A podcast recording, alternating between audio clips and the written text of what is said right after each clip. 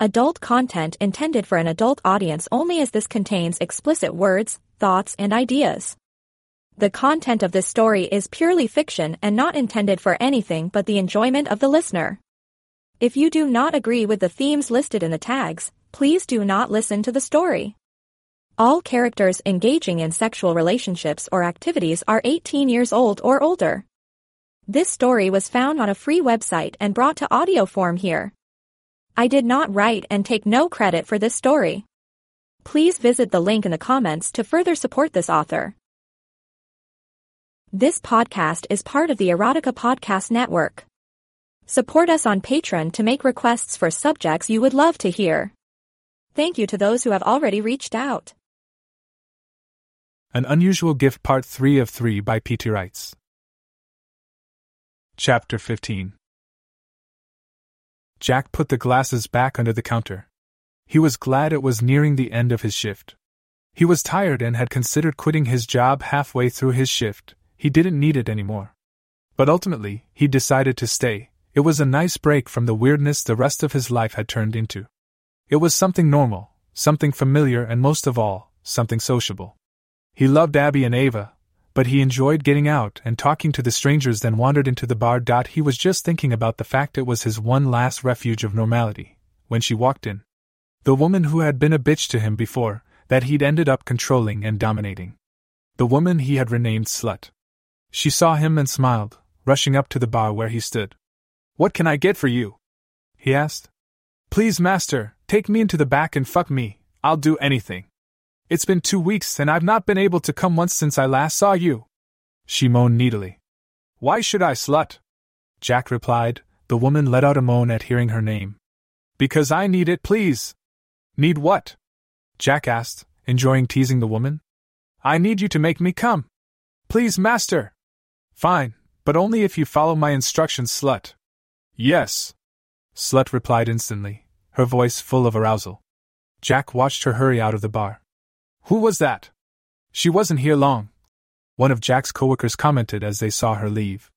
Just someone asking me for a favor, nothing important. Jack passed it off as he sent Abby a quick text. He finished his shift and stayed for a drink after work with the others before heading home. He smiled as he arrived home and saw Slut stood outside the gate waiting for him. She was wearing thigh high latex boots and a body harness that had straps wrapping around her thighs, waist, and shoulders. She had her arms securely tied behind her back and a ring gag in her mouth. The rest of her body was bare, her breasts and pussy exposed to anyone that wanted to look. Jack pulled up to the gate and the guard let him in, looking extremely confused by the bound woman following behind the car. He drove slowly up the drive, Slut following slowly in her tall heeled boots. By the time Jack parked his car, his cock was rock hard. He got out of the car and gestured for Slut to follow him. I'm glad you can follow instructions. I see Abby gave you everything I requested. Jack commented. Slut nodded, unable to reply with the ring gag in her mouth. Saliva ran down her chin, and she was completely unable to stop it. Kneel. Slut dropped to her knees as Jack removed his pants.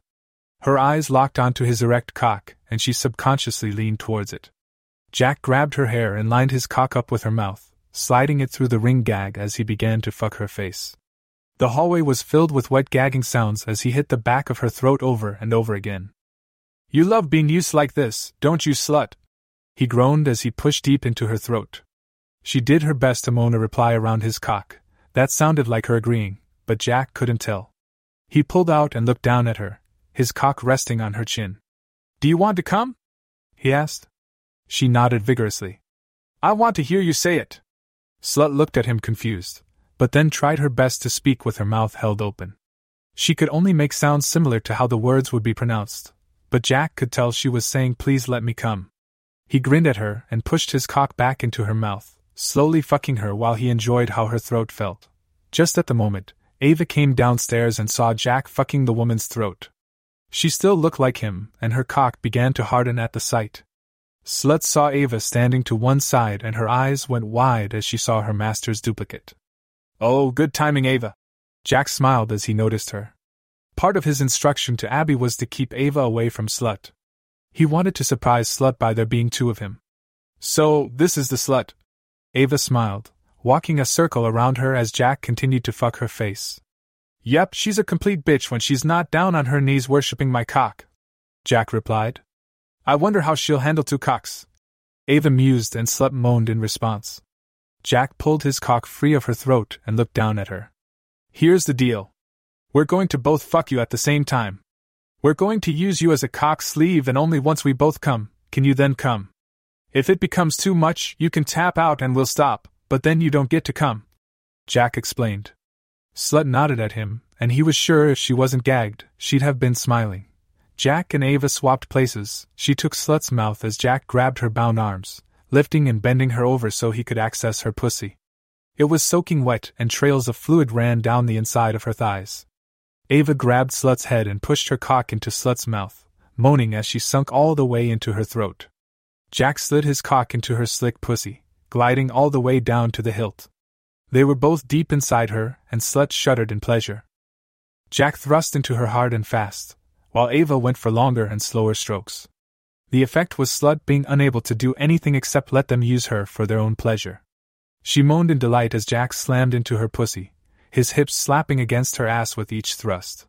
She breathed whenever she could through her nose, until Ava cut off her airway again as she slid down into Slut's throat. Jack grunted. His orgasm was close. He grabbed the harness around Slut's waist and used it to get extra force into his thrusts, slamming into her extremely hard. Slut moaned in delight and pushed back against Jack.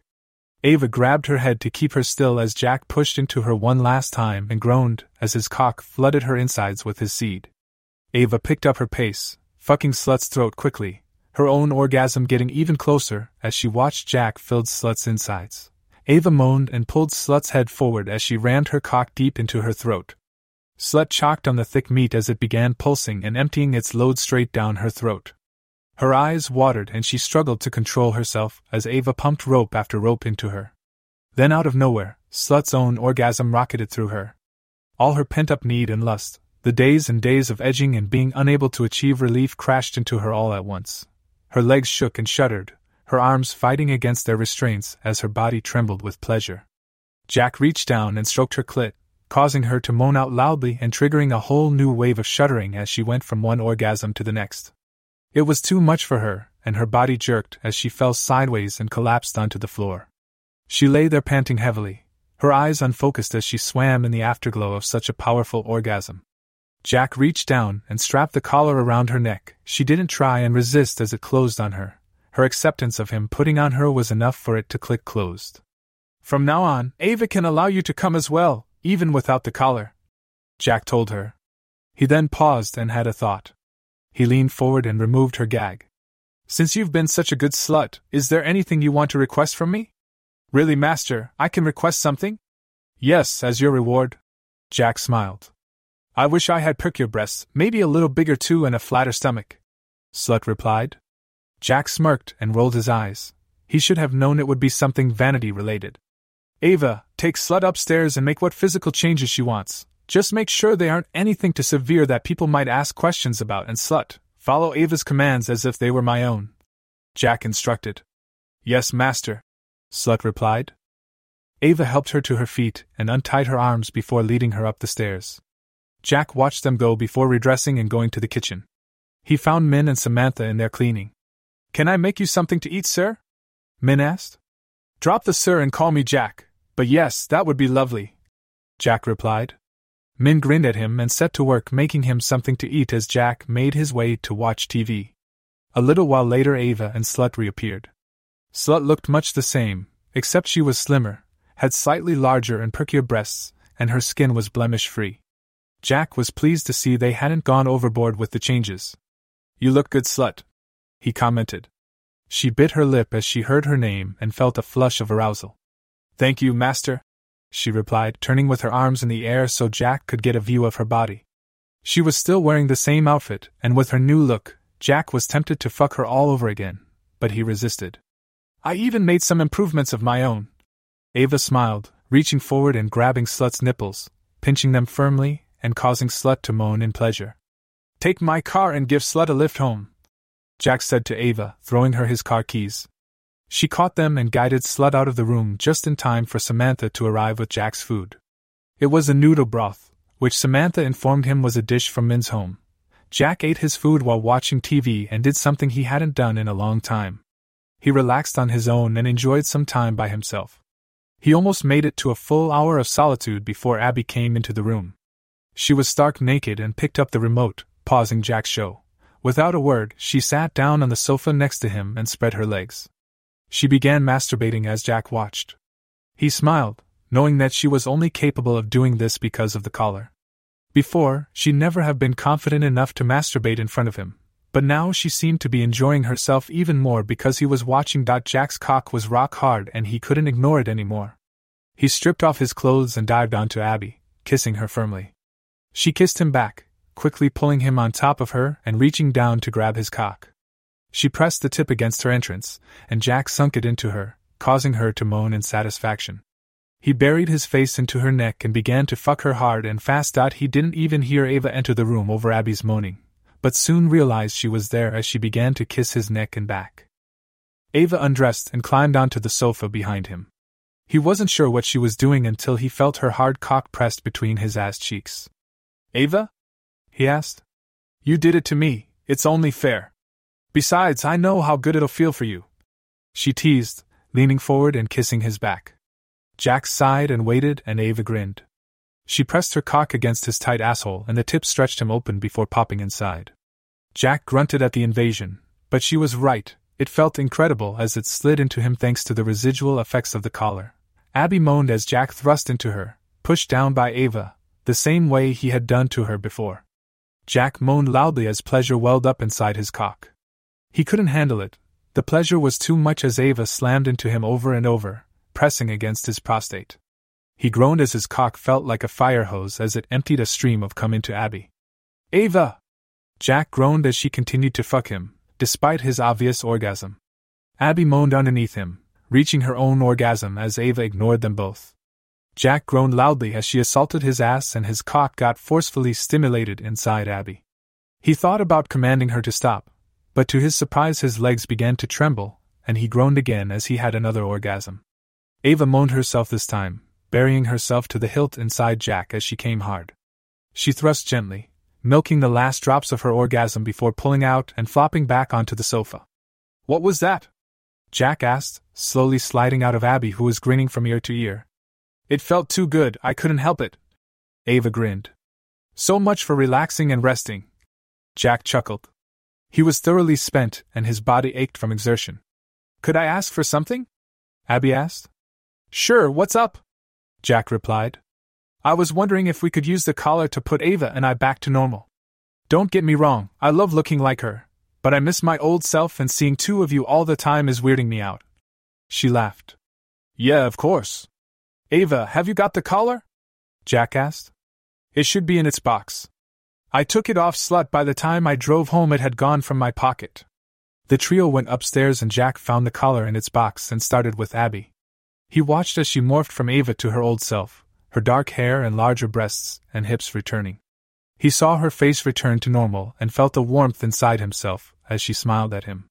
Once she was back to normal, he took the collar and placed it on Ava. It was strange watching a copy of himself transform from him to Ava. They went to sleep cuddling, all three of them their normal selves. The next morning, Jack woke up to find the two women gone. He slowly crawled out of bed and took a shower, the hot water invigorating him and waking him up properly. He went downstairs to find the two women sat in the dining room, laptops in front of them. What are you doing? Jack asked. Looking for John's friends, Abby answered. Why? To see who we should target next, Ava chimed in. Target? For what reason? We have a big house and loads of money, what else do we need? Nothing. Ava and I just thought that since we have the collar, and we know John was up to a lot of terrible things, his friends are likely involved in equally shady things too. You could use the collar to put an end to it. I guess. So, what did you find? The first one that comes to mind is Fred Skinner. He's a friend of John's and, according to John, had an unhealthy obsession with a woman. A few months later, she mysteriously disappeared and wasn't heard from again. We've been digging into him, and there's a bunch of news articles about him. Much the same as John, a lot of rumors about various shady activities, but no proof. Abby explained. So, we used the collar on him, get him to admit what he's done and what, punish him. Jack asked. We were thinking of you transforming him. Into what? Some sexy slut that wants to please you sexually? Ava giggled. Seriously? Why not? He's a horrible human being. Abby joined in. We can't just go round being the judge and jury. Jack replied. You didn't think that about John. Ava smirked. That was different. How? Because. Jack began, pausing as he realized it hadn't been any different. Exactly. So what, we just go, collar him, turn him into someone completely different, and remove him from the world? Jack asked. Pretty much. Abby replied. You're both really okay with this? Yes. If he really is a murderer and the scumbag the internet says he is, then yeah. It's not like we're killing him, we're just making him into a better person for society. I guess. Let's go and see him first, see what he says. Maybe he didn't kill her and the internet is lying. Ava suggested. So where is he? Here in the city, as luck would have it. Ava smiled. The three spent some time coming up with a plan before going to find John. Jack used the collar to return him to his normal self, which got a lot of laughs from Abby as he was still wearing his maid uniform and chastity cage. They left that on him, but ordered him to get changed and set up a meeting with Fred. Then they made the drive across the city to his office.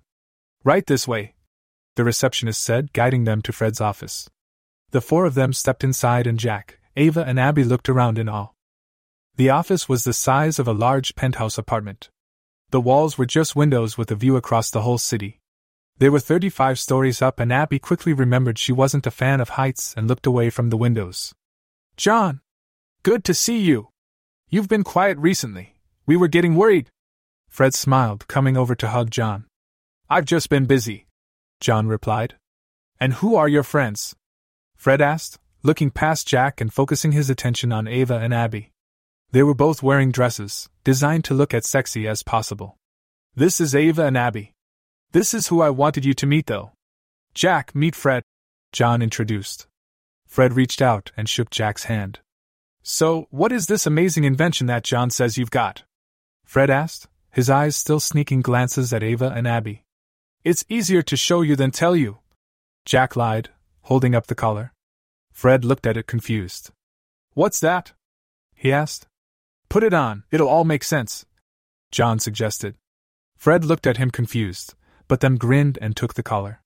Without hesitation, he clasped it around his neck. What can I do for you, master? he asked Jack. Oh, can I do this one? Abby asked. Yes, but first let's confirm some things, Jack replied. He then spent some time asking Fred about his activities. He admitted that he had indeed killed the woman in a fit of rage when she turned him down, and he'd shoved her down some stairs. He also admitted to being involved in John's operations involving child slave labor, as well as running a factory entirely based on child labor. After an hour or so, Jack wasn't sure who was worse, Fred or John. He had Fred send his secretary home for the day and then set up a camera he'd brought with them. Fred then recorded a video admitting to killing the woman and detailing how and where he had hidden the body. Jack thought even though he couldn't bring the woman back, he could at least bring her family some closure. He then handed Fred over to Abby, telling him to follow her commands as if they were her own. Abby took Fred out shopping, as the others returned home. John remained in the office, using the passwords Fred had given them to move whatever assets he could to his own accounts, without arousing suspicion. He then set up a bunch of automated transactions that would liquidate much of Fred's stocks and holdings and transfer them to John. Jack had been concerned about this idea at first, but Ava had explained that since they were making him confess to the murder, it would just appear as if he had been struck by a guilty conscience, given his assets to his friend, and then gone into hiding. As far as the public would see, they'd just see a billionaire going into hiding after confessing to a crime. It would be impossible for Fred to continue his business activities after that, so giving them to John would make sense. John had voiced the concern that it may direct unwelcome attention to him, but as long as Jack gave him permission to remain as himself for a few weeks, he was sure he could deflect it without issue. Jack had agreed and John got to work. Abby returned a few hours later with a woman trailing behind her. She was extremely tall, more than a head taller than Jack, and extremely white skinned, to the point where she'd make paper look tanned, with jet black hair that hung down to her back and a curvy frame. She had large breasts that pressed out against her shirt dramatically. She was incredibly beautiful and wore dark, gothic makeup. She wore a black t shirt, with sheer sleeves, that strained against her chest. A black leather skirt hung down to just above her knees and her legs were covered in fishnet stockings. She wore large heel boots that came halfway up her shins and made her even taller. Jack, meet Moon! Abby announced. Moon? Jack asked, looking over the woman. Yeah, I feel like it matches her skin. Abby grinned. Moon just looked at him like she was bored. So I assume this is Fred and you didn't just call her some random woman on your way home? Jack clarified. Yep, although she prefers Moon. In fact, she doesn't remember anything about being Fred unless you say the key words. Abby explained. Key words? S A N I T T I O and P I R A T E P P R W I G H T. Abby spelled out. She'd picked three words that were unlikely to ever be said together in that order by accident. So, the memories are still there, just locked away until those words are said? Yep, I thought that might get around the whole risking them forgetting forever thing we were worried about. Let's see. Who's the new girl? Ava asked, coming down the stairs. Abby introduced her, and Ava asked if she could borrow her for a while. It was clear by how much her eyes were roaming Moon's body that Ava found her extremely hot. Abby laughed and said she thought Ava might like her and that she'd made a surprise just for Ava. Jack just raised an eyebrow, but Abby refused to tell him what she was talking about. Moon, go with Ava, do as she says, Abby ordered. Jack watched Moon and Ava walk away. Moon had a rather exaggerated sway to her hips as she walked, which was extremely sexy. So, what did you do? Jack asked once they had left. You'll find out soon, I'm sure. Chapter 16 Jack lay down by the pool, watching Abby swimming around. Ava and Moon had gone shopping, trying to find some clothes that would fit Moon since she was so tall. They'd been gone a few hours already. Jack wondered just how many clothes they were buying. They did have access to almost unlimited amounts of money now between John and Fred's funds. So, when is your mother coming to visit? Jack asked. She said maybe next week. She's spending ten days with Jess, then three days with me. I wonder who is her favorite. Abby replied, rolling her eyes. Jess was Abby's sister. She was the complete opposite of Abby. Tall, blonde, skinny, practically flat chested, athletic, and currently in college working on a law degree. Abby and her had got on growing up, but after their father died, they'd grown apart. Well, you could always make you her favorite once she arrives, Jack laughed. Abby grinned at him. She'd spent a lot of time thinking of what she could do with the collar. As she was thinking about that, Ava returned and joined her in the pool. Have fun shopping? Jack asked. It was amazing. Buying anything you want without worrying about money is great. How much did you spend? I don't know, around 30,000 maybe? 30,000? Abby yelled. How do you spend that much shopping? Easily. We only came back because we ran out of room in the car.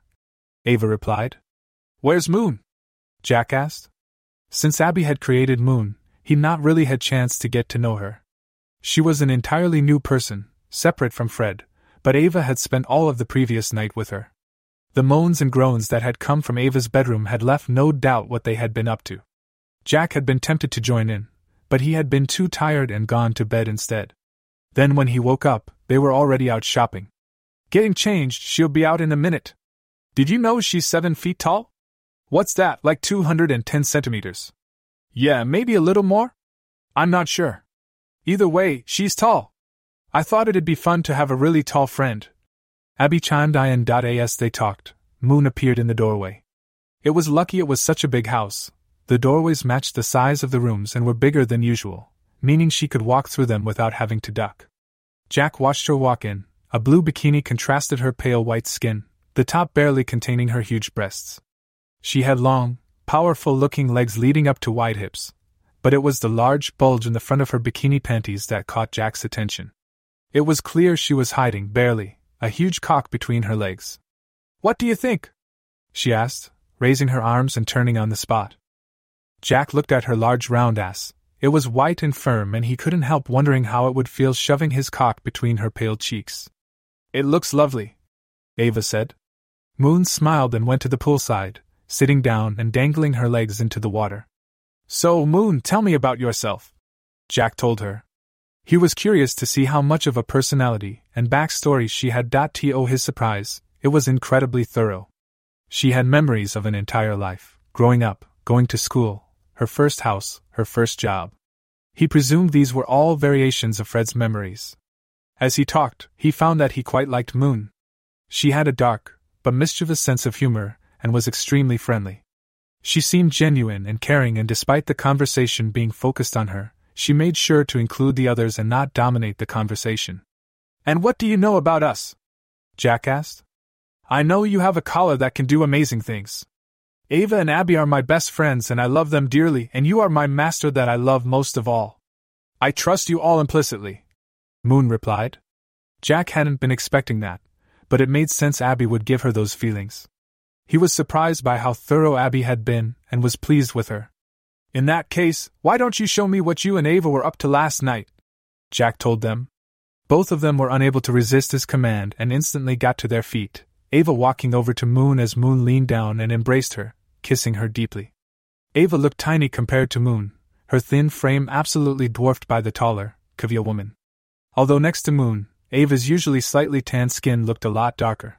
Moon effortlessly picked up Ava, carrying her to a sun lounger and putting her down, turning her over onto her hands and knees. She pulled down Ava's bikini bottoms, revealing her ass and already drenched pussy. Ava looked back at Moon and bit her lip as her eyes moved down to Moon's crotch. Jack watched as Moon reached behind her back and untied the strings of her bikini top. It fell away and her giant breasts were revealed. She had small areola, or rather, they looked small on her huge breasts, but large nipples. They stood firm and erect, about the same size as Jack's fingertip.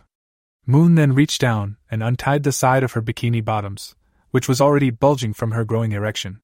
She pulled the strings and the bikini dropped between her legs, revealing an extremely large, thick cock. It was the biggest and thickest cock Jack had ever seen on a person.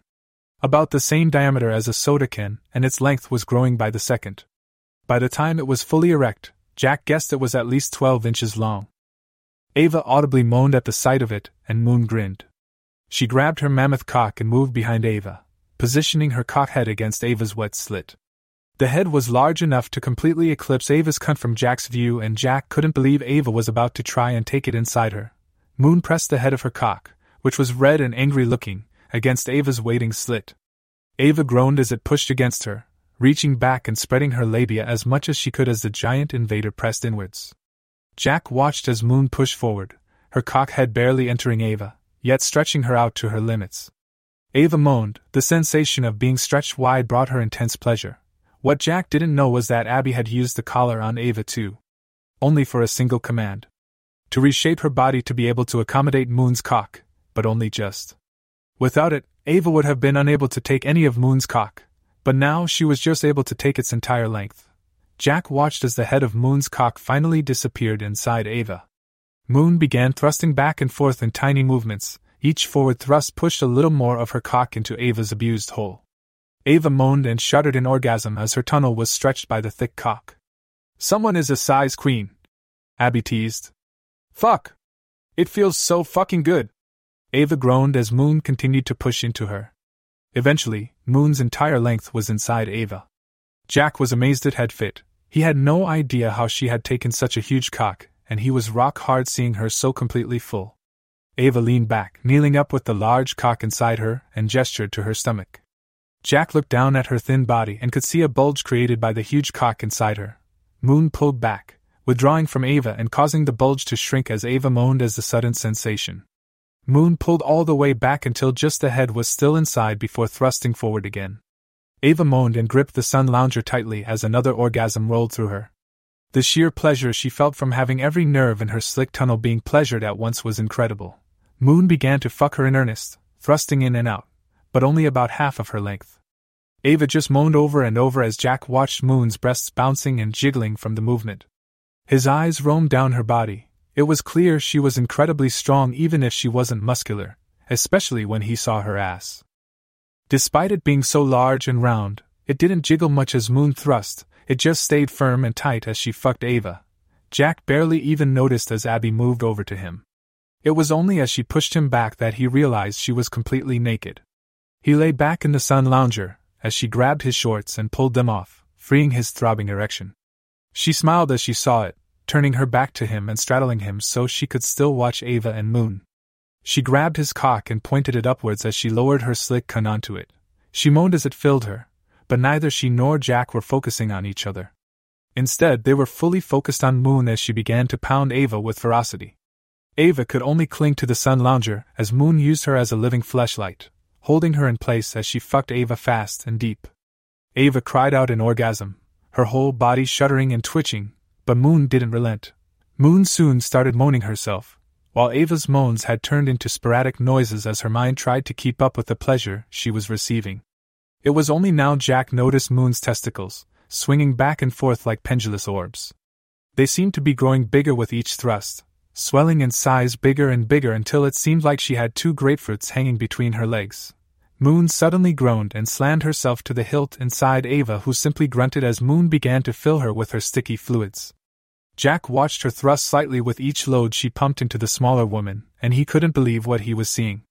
At first, it just seemed like Moon was having a very long orgasm, but it was only after the first few pumps Jack realized Ava's stomach seemed to be inflating. He watched as Moon continued to pump her load into Ava, her testicles shrinking as they were drained of their heavy contents, and Ava's stomach swelled in response.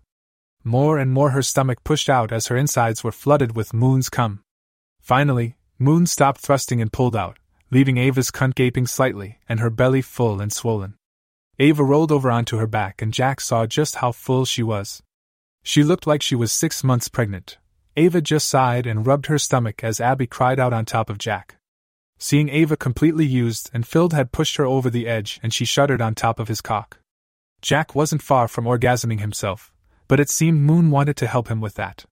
She lifted Abby into the air, off his cock, and placed her down on the sun lounger next to them before kneeling down next to Jack. She grabbed his cock and leaned forward, her large breasts resting on the sun lounger as she took him into her mouth. She worked his shaft with her tongue while her lips massaged the crown of his cock. Jack groaned, even her tongue was strong and pressed on his sensitive flesh.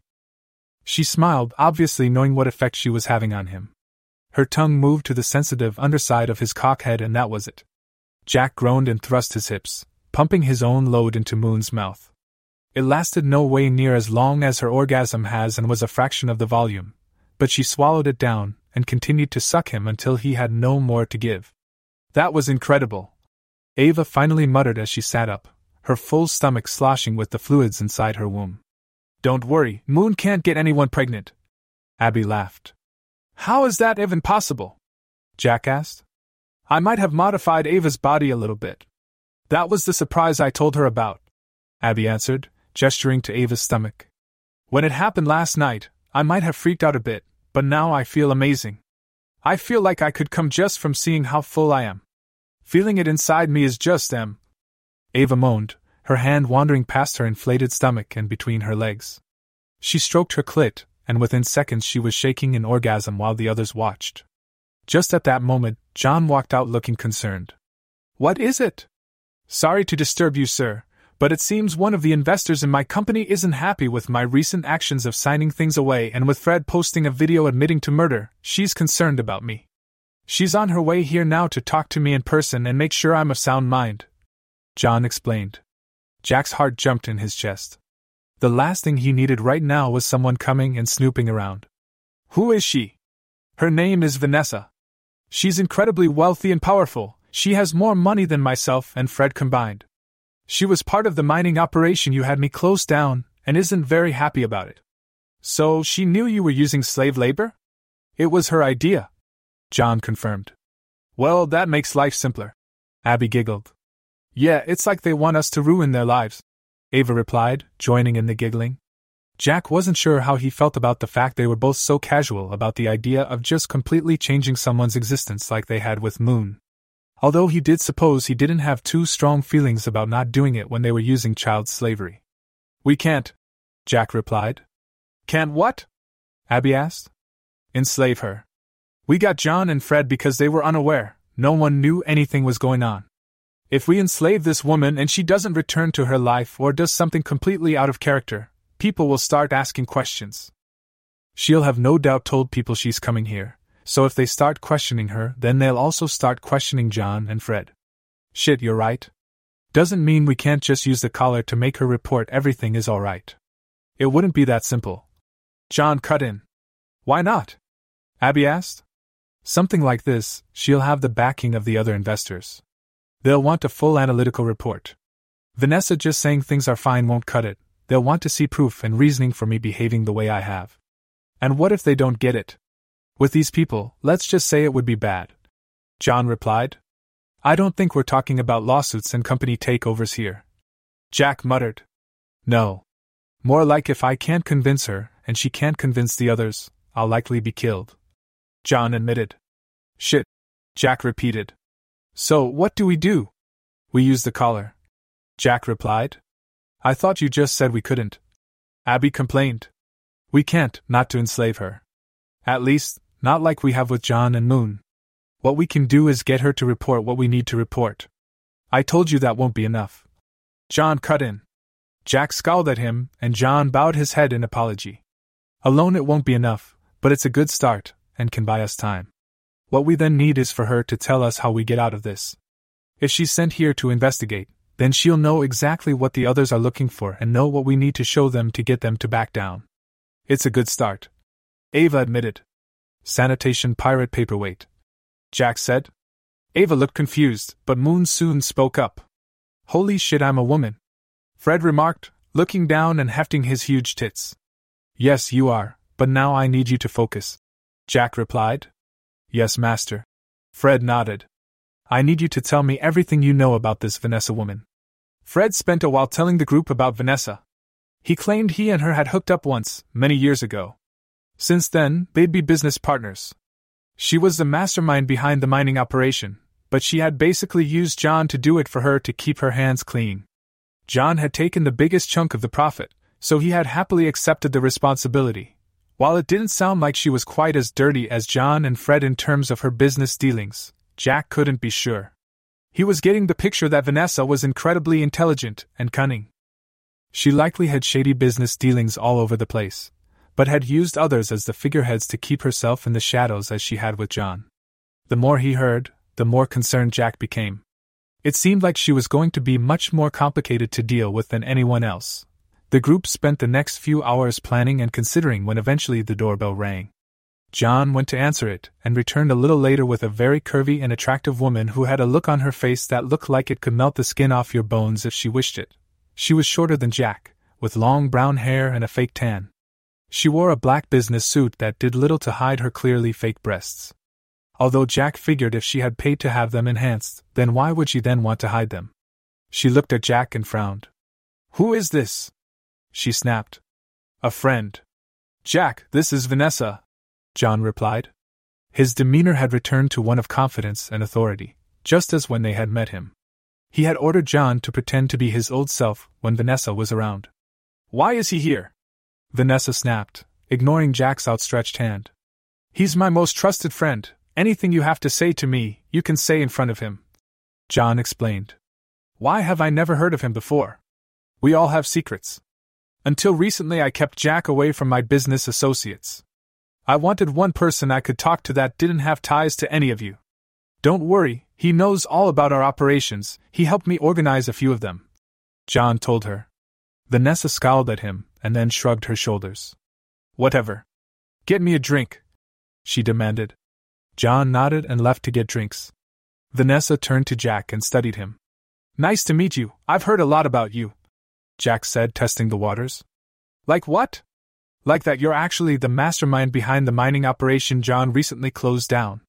Now, I don't agree with him closing it. From the sounds of it, it was incredibly profitable, and I admire the fact it was you that saw the potential and set things in motion. Not many people would have. Jack began. And yet that moron has closed it, putting a serious damper on the rest of our operations that were supplied by that mine. Vanessa snapped. I know you are concerned by his recent actions, but it seems there were outside factors at play. People were looking into things they shouldn't have been. Jack replied. Like who?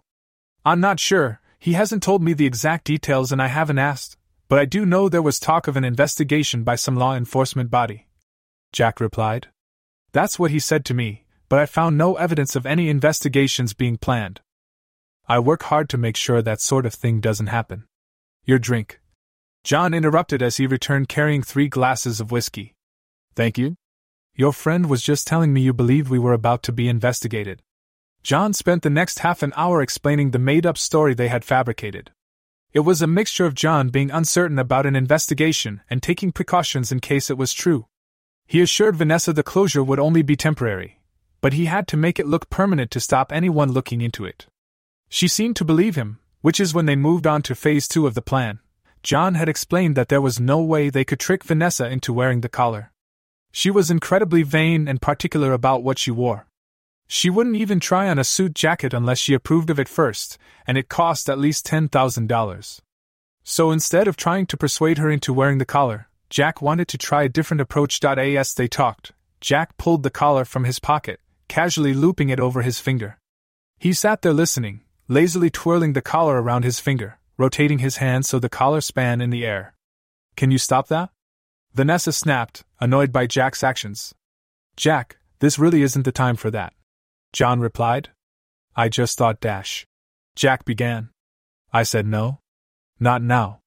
John snapped. But I'm sure she'd be interested dash. Jack tried to continue. I said no. John snapped loudly. Vanessa watched the exchange for a moment before cutting in. What is that? She asked, clearly curious what was causing John so much annoyance, not to mention she didn't like having other people choose what she may or may not be interested in. Just something I invented, Jack began. Really, it's not important right now. John tried to say, but was shushed with a wave of Vanessa's hand. Both of the men had to suppress a smile, they'd played her ego perfectly. I'll decide what's important. So, what is it? It allows you to control someone. This little chip here. Jack began, showing the microchip he had attached to the collar earlier.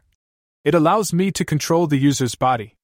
It sits on top of the spinal cord at the back of the neck, then mimics the signals your brain would send to do various things, like move your arms or your legs. Bullshit, Vanessa declared. I told you she wouldn't believe you, so just drop it, okay? John cut in again. Fine. Jack relented, tucking the collar away in his pocket. Sorry about that, John replied. It's fine, I didn't believe it anyway. Vanessa commented. Oh no, the device works but we have more important things to discuss right now. The pair continued talking business for a little while longer, until John left to get more drinks. Vanessa turned and looked at Jack curiously. Does it really work? She asked, doubting herself for even asking the question. Yes. Want me to show you? Don't worry, I can't control you against your will. The brain's real signals still override the control ones, so if you don't want to do something, you won't. Jack explained. If this can really do what you claim, why wouldn't you have sold it already? The technology alone would be worth billions. Because if I sell this, I make a load of money. If I perfect it, I can control anyone I want. Jack replied, and Vanessa raised an eyebrow. What do you mean? Think about it. If I can work out how to make it override the brain's real signals, then I can put a collar on anyone and they basically become my slave. They could only do what I tell them, even if they didn't want to. Wow, you're more devious than I thought. Tell you what, demonstrate what you have right now on me. If it does what you say, I'll invest. You can have unlimited funding to further your research, and when you complete it, I get joint ownership of the patent. You'd really do that? But we barely know each other, why put so much faith in me? If John vouches for you, then you must have potential. John doesn't trust many with his secrets, and he doesn't waste time with fools, despite his recent actions. Alright, deal.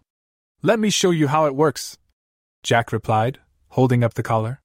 Vanessa lifted her hair and allowed Jack to put the collar around her neck. As soon as it clicked shut, Jack grinned. What can I do for you, master? Vanessa asked, her tone much more subservient all of a sudden. I'm glad it worked, John stated as he returned. Me too.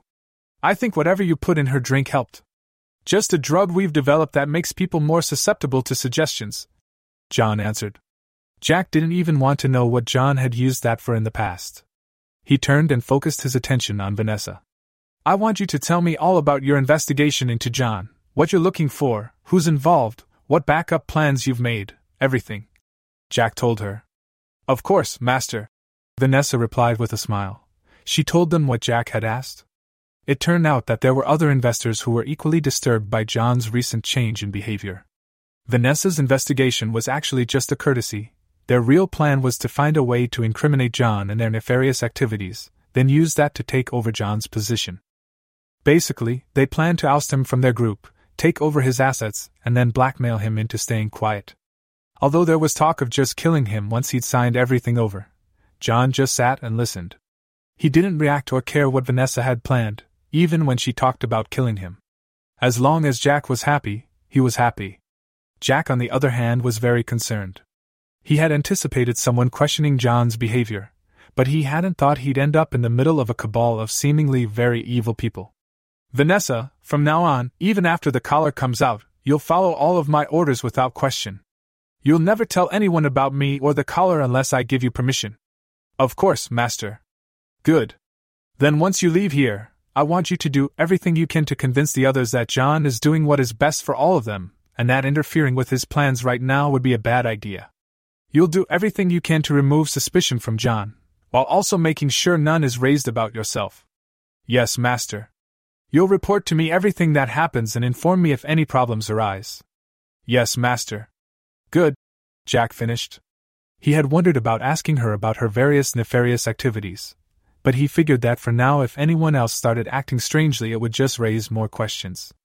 So instead, he settled on leaving Vanessa as she was, but under his control. He had fully decided that his new goal long term was to bring each of these people down. If he wanted to do that, though, he was going to have to take it slowly. Oh, she's cute, Ava announced as the three women walked into the room. Can we play with her? She's still got what, another ten hours of the collar left? Abby asked. Sure, Jack replied. But only for an hour. Abby grinned and Moon looked particularly pleased as Jack gave Vanessa the command to obey the others. They took her upstairs to the master bedroom while Jack laid down on the sofa and rested. He wanted to go and join in the fun, but he needed some time alone after all the nerves and stress of the afternoon. A an hour later he heard footsteps coming down the stairs and a moment later Vanessa entered the room. She was wearing a full body latex suit, the tight material straining against her fake breasts and her arms were bound together behind her back in a latex sleeve. A thick black posture collar wrapped around her neck, concealing the magical collar and locking her head in place, meaning Vanessa had to turn her whole body to look around. Her makeup was smeared and her mouth was red around her lips. It was clear that the woman had been having a lot of fun upstairs. Vanessa walked and presented herself in front of Jack. The others thought you might prefer talking to me while I was wearing this, Master. Vanessa explained. Jack felt his cock twitch as he looked over the curves of her body and saw how bound and helpless she was. Sit down, he ordered. Vanessa sat down on the seat he indicated and he began questioning her again. He went over all the details of her investigation and the plan to replace John. He wanted to make sure there were no surprises if Vanessa failed to persuade the others that John wasn't a problem. Once he was done, he was rock hard, he couldn't stop looking at her firm, fake tits in the latex outfit. He ordered her to lay down and unzipped his pants. He kneeled above her face, facing down towards her body.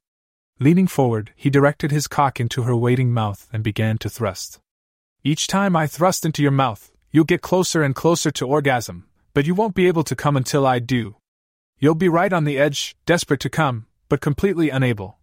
Jack ordered her.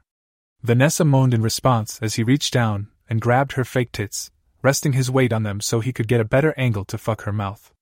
At first, she just lay there, letting him use her mouth and moaning slightly, but soon her moans increased in volume and her legs began to twitch. She rubbed them together, trying desperately to increase the pleasure that was building between her legs. She wanted to come badly, but couldn't do anything to pleasure herself. With her arms bound behind her back, the most she could do was fruitlessly rub her thighs together. Vanessa didn't even care as Jack pushed his cock into her throat. She choked and couldn't breathe, but she didn't try and throw him off. Instead, she lay there and let him use her throat, hoping he'd come faster because of it so she could finally orgasm. Her eyes were watering heavily, and her pussy was soaking wet when Jack thrust deep into her throat and his cock swelled. He groaned as he began to empty his load straight down her throat. For Vanessa, her body exploded with pleasure. She trembled and shook beneath him, her mind being overwhelmed by the pleasure she experienced while also being dulled by the lack of oxygen as Jack blocked her airway. She almost passed out as it all became too much when Jack pulled out just in time. She gasped for breath, her body still trembling uncontrollably as her arms tugged against their restraints. Fuck, that was fun! Jack grinned as he climbed off her. She was still breathing hard, but sat up to face Jack. She wanted to please her master. I've never felt anything like that before. Coming so hard without even touching myself or having anyone or anything touch me. It was amazing. Thank you, Master. Vanessa beamed. About that, Jack smiled. He then ordered Vanessa to act like herself, while still retaining his commands. He also added the command that she could only orgasm when he allowed it, but she would always orgasm on command when he told her to. He then explained she'd only be allowed to come if she achieved her goals. While he trusted the caller to make sure she did as she was told, he figured an extra incentive wouldn't hurt. Can you untie me so I can get out of this ridiculous outfit now? She asked, clearly back to her old self. I think you look good like that. Jack replied, making no movement to help her. He looked up and saw Moon standing in the doorway. Oh, Moon, can I help you? I was wondering, could I have some time with Vanessa? The other two kind of dominated her attention upstairs, quite literally. I don't know why, but some part of me wants to see her on her knees pleasuring me. Moon asked. Jack grinned, he had just the right idea. Vanessa, tell you what. How about this? We will untie your arms and let you take that outfit off, but only after you make Moon come deal? Jack asked. Vanessa looked at Moon, who was grinning from ear to ear. I am a billionaire businesswoman, not some common slut. Vanessa protested. It's that or stay like that until you leave this house. Jack replied. Vanessa looked at Moon and sighed, before nodding her agreement. Moon walked over, unzipping her pants and dropping them to the ground. Vanessa's eyes went wide as she saw the huge cock between Moon's legs. That's a but your dash, she began, before Moon silenced her by placing her growing erection against her lips. Vanessa instantly went quiet and began kissing and licking Moon's giant cock. It swelled to full size, and Vanessa found she could only get half of the tip into her mouth before it flared out too wide for her to take it further. Looks like you'll have to focus on licking it. Jack told her, laying back to watch the show. With her arms locked away and unable to take it into her mouth, Vanessa resorted to using her tongue wherever she could. She licked up the entire length of Moon's shaft repeatedly, before returning to focusing on the angry redhead. Moon sighed and groaned, encouraging Vanessa whenever she did something Moon liked. Jack wondered what Moon meant when she said some part of her wanted to see Vanessa on her knees. Was it just Moon was attracted to her, or was it that some latent memory of Fred's remembered Vanessa and was influencing Moon? If that was the case, then was it because he had been attracted to her, or he just liked the idea of someone so powerful being on her knees in front of him? Whatever it was, Moon was clearly loving the experience as Vanessa licked her cock all over. It took almost 20 minutes, and it was clear Vanessa's jaw was sore before Moon moaned and reached down. She took her giant cock in her hands and held the tip over Vanessa's face. Lick the underside, Moon moaned. Vanessa tipped her head back and focused her efforts on the sensitive underside of Moon's cockhead, while Moon stroked her shaft. The combined sensation pushed Moon over the edge as she moaned out. Vanessa hadn't noticed Moon's testicles, they were large and swollen, filled with an inhuman amount of cum. The first rope fired from Moon's cock and coated Vanessa's face and hair. After a few more ropes, Vanessa went to stop licking, but Jack told her to keep going. She didn't understand how Moon was still coming, but Moon was moaning and her cock was launching rope after rope over Vanessa. She was coated in cum, her hair and face a complete mess as it dripped down onto her latex suit. By the time Moon was done, Vanessa was completely covered in cum. From the chest upwards, it was hard to tell if the latex was black or white and where it stopped. That was incredible. Moon sighed, falling heavily backwards onto the sofa. That couch will need cleaning. Jack laughed, noticing the large puddle behind and underneath Vanessa. Vanessa can do it. Moon replied. It was clear from her tone of voice there was definitely some malice towards Vanessa coming from somewhere. Maybe she and Fred hadn't got along well in the past. Good idea. Vanessa, clean up that sofa. Wash all of the cushions and covers, and then you can go and shower and remove your latex suit. Until then, not cleaning any of Moon's come from yourself. Jack ordered as he untied her arms. Vanessa nodded and got to work, pulling soiled cushions from the sofa and piling them up. Jack found himself taking enjoyment from watching someone so cruel and powerful doing such a menial task while completely covered in cum. It felt like some small justice for all the wrong she had done. Although, he knew there was plenty more in store for her later down the road. With Vanessa now under his control, Jack took back the collar after she had showered and used it to turn John back into Samantha, since he preferred her to John. Vanessa stayed the night, but Jack left her alone. She had a lot of phone calls to make before she went to sleep if she was to convince everyone things were fine. She said it would take a while, but she would try her best. Jack went to bed to find Moon waiting for him in his bedroom. Chapter 17 Where are Abby and Ava? Jack asked. They're sleeping in Abby's room. They wanted to give us some privacy. Moon replied. After all, you are my master and we've not had any time alone yet. That's true. So, what did you have planned? Well, I've seen how much you've been looking at my ass. Moon replied, turning and undoing the bathrobe she was wearing. She shrugged it off her shoulders and let it fall to the floor, facing away from Jack, to reveal the corset and stockings she was wearing underneath. She leaned over the bed, presenting her round, firm ass to Jack. It's incredible. Jack commented as he began to undress. Then, as my master, it's only right you claim it as yours. Moon replied, wiggling her ass from side to side. Her testicles hung between her legs, swaying with her movement. Jack couldn't see it, but her cock was already rock hard in anticipation of being fucked by her master. Jack moved up behind her, grabbing her ass for the first time and feeling the firm flesh under his hands made him even more excited about fucking Moon. He spanked her ass cheek hard, making a small ripple and causing Moon to squeal with excitement. Harder! She moaned and Jack complied, spanking her hard enough to make his hands sting. Moon squealed again, loving the feeling of her master's hand striking her ass. Jack watched as an angry, red handprint appeared almost immediately on her white skin. He moved forward, resting his cock between her ass cheeks and pressing them together. Slowly he began to thrust, sliding his cock between her firm cheeks. Are you ready? he asked, stepping back and taking in the sight of her giant, round ass and long, shapely legs. Clad in nylon stockings, they looked incredible. Jack felt an urge to kiss up and down them, but he was too excited by the prospect of fucking Moon to do it now. Yes, please. Moon begged, her voice thick with desperation. Jack moved back up behind her and lined his cock up with her asshole, pushing gently against it. Slowly it spread open, accepting his cock as it pushed inwards. To Jack's surprise, there was little resistance, as if Moon's ass had been designed to take cock. Then he remembered Abby had designed Moon's body, so her ass probably had been designed like that. Moon moaned as Jack sunk deep into her until his hips were pressed against her ass. Fuck, that feels so good. She groaned as Jack withdrew and slowly began to fuck her. You can thank Abby for that, I imagine. Jack replied. He was definitely going to thank Abby. Moon's ass felt incredible, better than he had anticipated, which was saying a lot. He quickly picked up the pace, fucking her quickly as his hips slammed into her. Her ass barely moved with each thrust, its tone mass absorbing the force of Jack's thrusts. He spanked her again even harder than before, and Moon squealed and trembled as a pure pleasure ran through her. You like that, huh? Yes. I love it when you fuck me and spank my ass, Moon replied. Her whole demeanor was much different from when she had fucked Ava earlier. Back then she had seemed dominant and in control, but now she seemed much more submissive. Jack reached forward and gathered her hair in a bunch, wrapping his fingers through it and pulling on it firmly.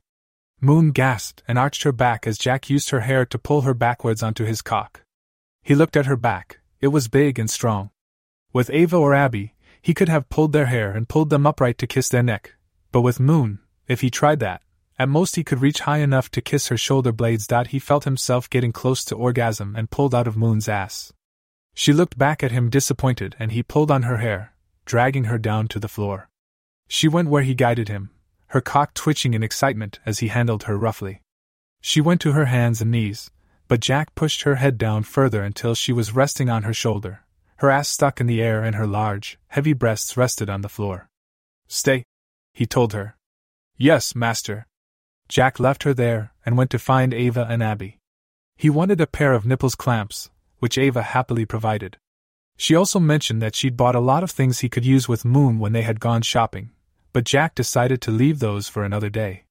He returned to his room to find Moon exactly where he left her. He quite liked having someone so much physically bigger than him being so submissive. He grabbed her arms and pulled them behind her, and pulling her upright so she was sitting. She kept her arms positioned where he put them as he moved round in front. It was only now that he saw her cock had been trapped inside her corset, squeezed tightly by the material, and leaving it completely unable to be touched.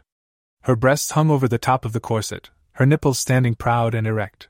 Jack grabbed her breasts, massaging them firmly and taking a nipple in his mouth. She gasped as he licked and sucked on it, making sure it was as hard and perky as possible. He moved over to her other breast and did the same. He then took the nipple clamp and placed it on one of her nipples. Moon hissed in pain as the clamp tightly squeezed down on her engorged nipple. She groaned as he placed the other clamp on the second nipple. A chain hung between them, connecting the clamps. Jack leaned in and kissed Moon, who kissed him back desperately. She was incredibly turned on, more so than she could ever remember being, and her tongue fought with Jack's aggressively. He reached down and tugged on the chain, causing Moon to flinch and gasp, but that just made her kiss him even more passionately. He broke the kiss, looking down at her. She was on her knees, but almost face to face with him. Using his foot, he nudged her knees apart, and she spread her legs. Jack lay down, shuffling between her legs, and Moon grinned at him. She knew what he wanted, and she lowered herself down onto his waiting cock. It was Jack's turn to groan this time as her large, tight ass engulfed his cock. She leaned back, placing her hands on the floor between his legs as she began to buck her hips up and down.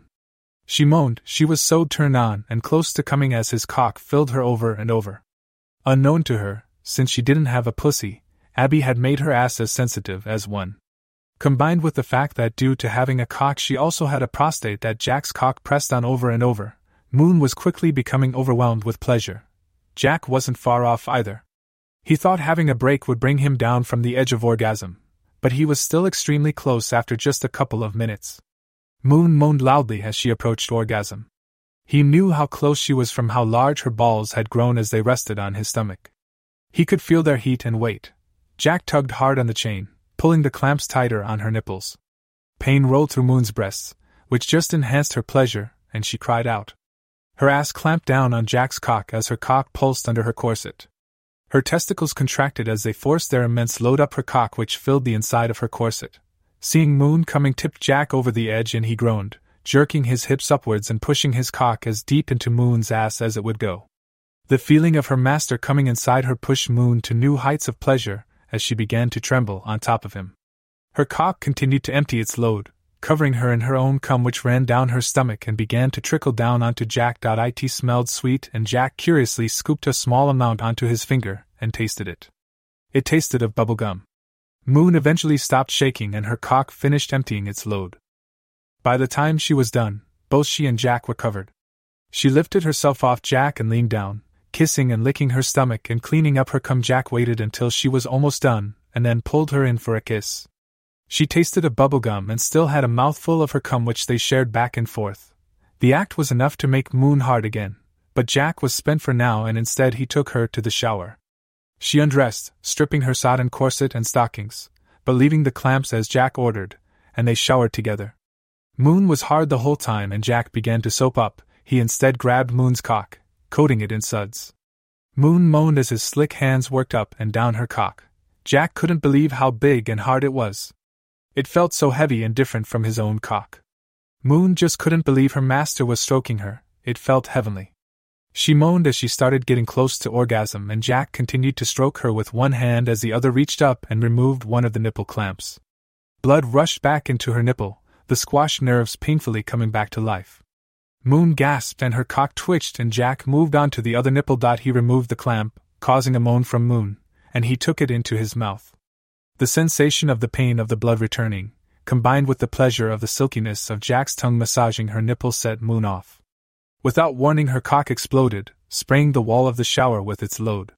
The load wasn't as big this time. Her arousal had gone from low to high extremely quickly and not given her balls time to produce the huge load she usually did.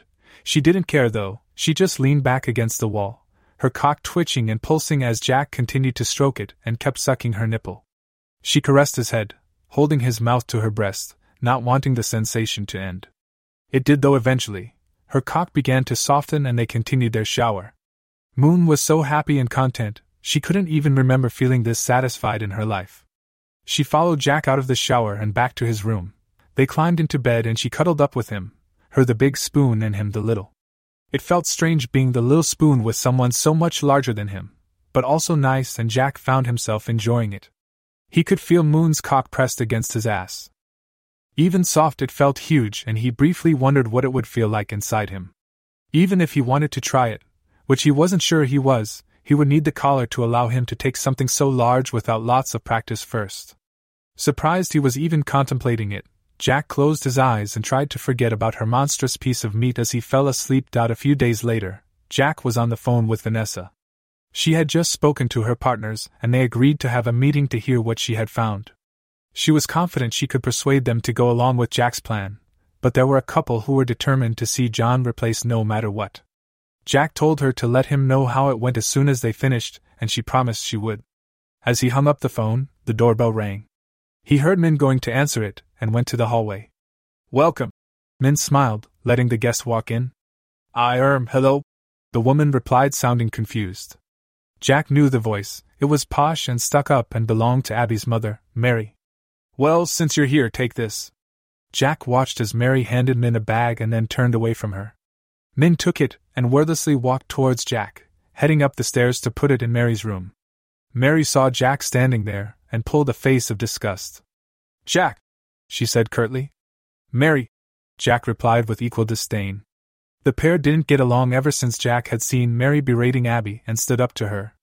He'd said some less than polite things, and Mary had disliked him ever since. Not because he had insulted her, but because he had dared to stand up for Abby. Mary was in her late forties, having had Abby at 24. It was all part of her better than you attitude that she'd managed to have three children all while maintaining a career. In reality, it had just meant a lot of abandoning her children and leaving others to raise them. She was slightly shorter than Jack, with dark brown eyes and brunette hair. She was attractive, with sharp cheekbones, but her face was starting to show her age with crow's feet around her eyes and a few wrinkles she could no longer hide with makeup. She was curvy too, her efforts at keeping slim slowing giving way to age as she had a little more to her arms and belly than she would have liked. Where's Abby? she asked, looking around and trying to hide her amazement at the house she was in. She's upstairs. Follow me, I'll take you to her room. Jack replied. He turned and set off up the stairs, and Mary wordlessly followed behind. Jack walked down the hall and knocked on the door. A few moments later, Abby answered and smiled at Jack. Her smile dropped when she saw her mother standing there. Hi, Abby muttered. Is that it? I travel all this way and you can't even be bothered to greet me properly? Mary snapped. Jack was impressed, she hadn't even been near her daughter five seconds before starting to berate her. He smiled as he remembered what Abby had planned. They'd known Mary was coming for a few days, so Jack had agreed to let Abby have the collar once Mary arrived. Abby had plans to finally put her mother in her place. Nice to see you too, Abby groaned. She was already sick of her mother. Come in. Jack stepped to one side to let Mary into Abby's room. She smiled at him and closed the door, and he went downstairs. He was excited to see what Abby would do with her mother. He knew she had plans, but she hadn't told him what they were. Mary was staying for five days, so he was sure he'd find out soon. So, how did you end up in a house like this? Mary asked. Jack came into some money. Abby replied simply. Jack owns this house? Mary asked, surprised. Pretty much.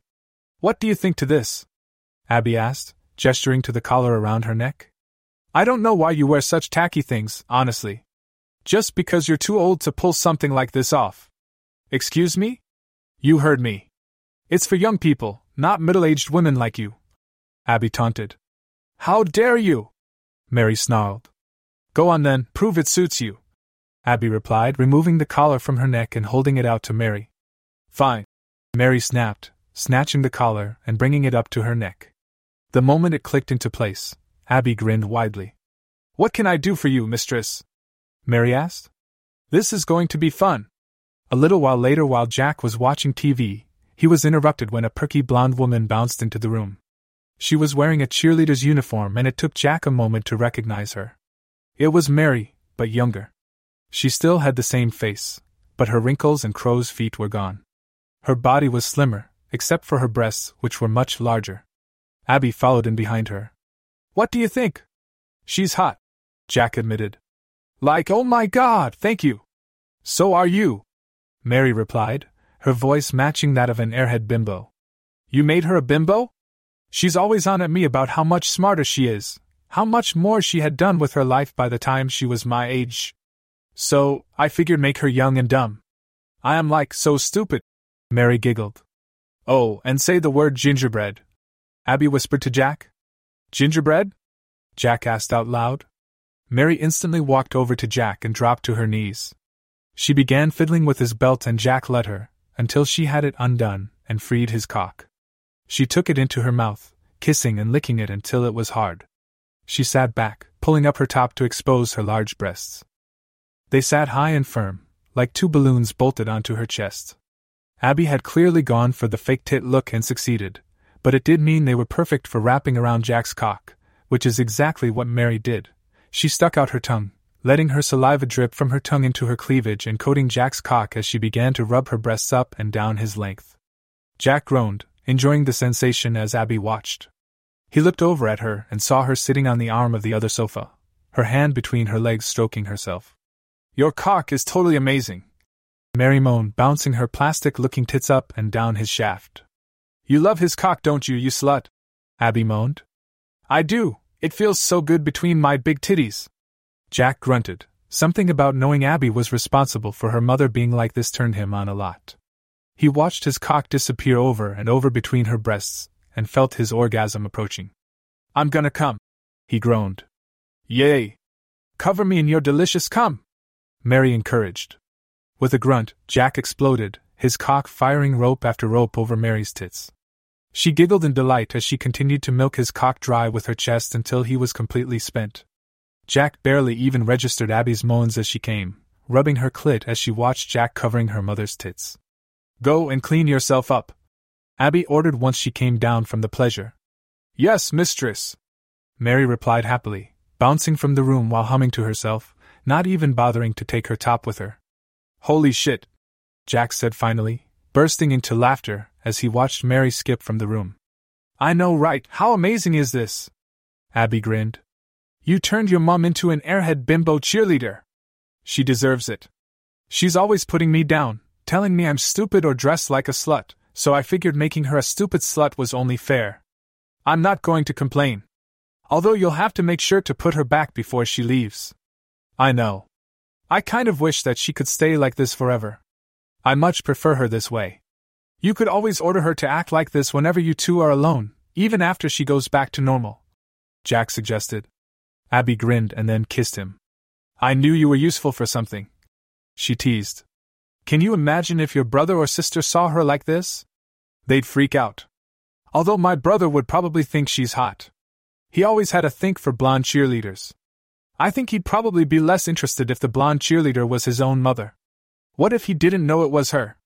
Abby asked. Jesus, Abby, you're more depraved than I thought. What? I didn't say I'd do it. It's just fun to imagine. Abby laughed.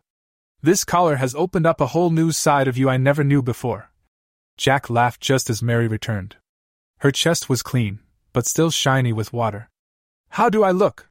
she asked, posing sexily against the door frame. Like a sexy, stupid slut, Abby replied. Yay! Mary giggled. She picked up her top and pulled it on. What now, mistress?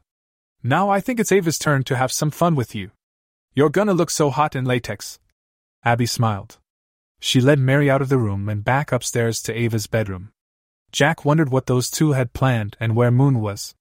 No doubt Abby had plans that involved everyone at one point or another.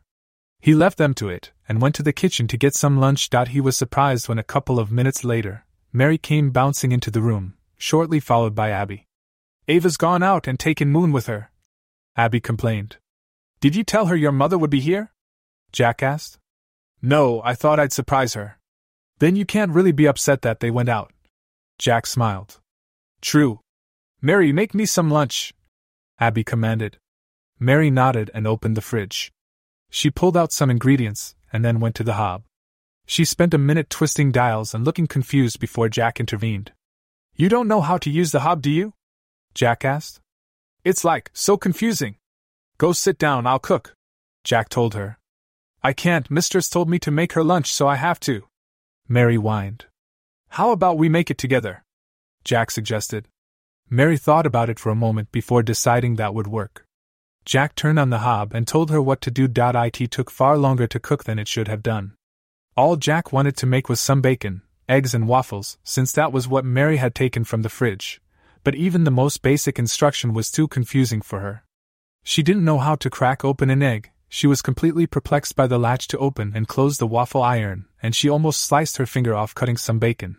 Eventually, they managed to make three plates of food and serve one to Abby, which seemed to make Mary relax before she started eating herself. Abby had been thoroughly amused by the whole process, while Jack couldn't remember the last time that he had felt so exhausted and mentally drained.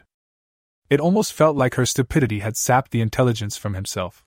Just as they were finishing eating, the door opened and Ava and Moon returned. Hey guys, who's the new person? Ava asked as she came in carrying their bags of shopping. Moon followed behind carrying at least four times the amount Ava was. This is my mother, Mary, Abby replied. Mary, this is Ava and Moon. Oh, I forgot you were coming today, Ava replied. It's okay, I'm just a dumb slut so I forget things all the time. Mary replied happily and Ava burst out laughing. Oh wow, I was not expecting that. She replied. Let me take your bags upstairs. Moon offered. It's okay, I'll bring them, I need to get changed anyway. Ava replied and the pair disappeared upstairs.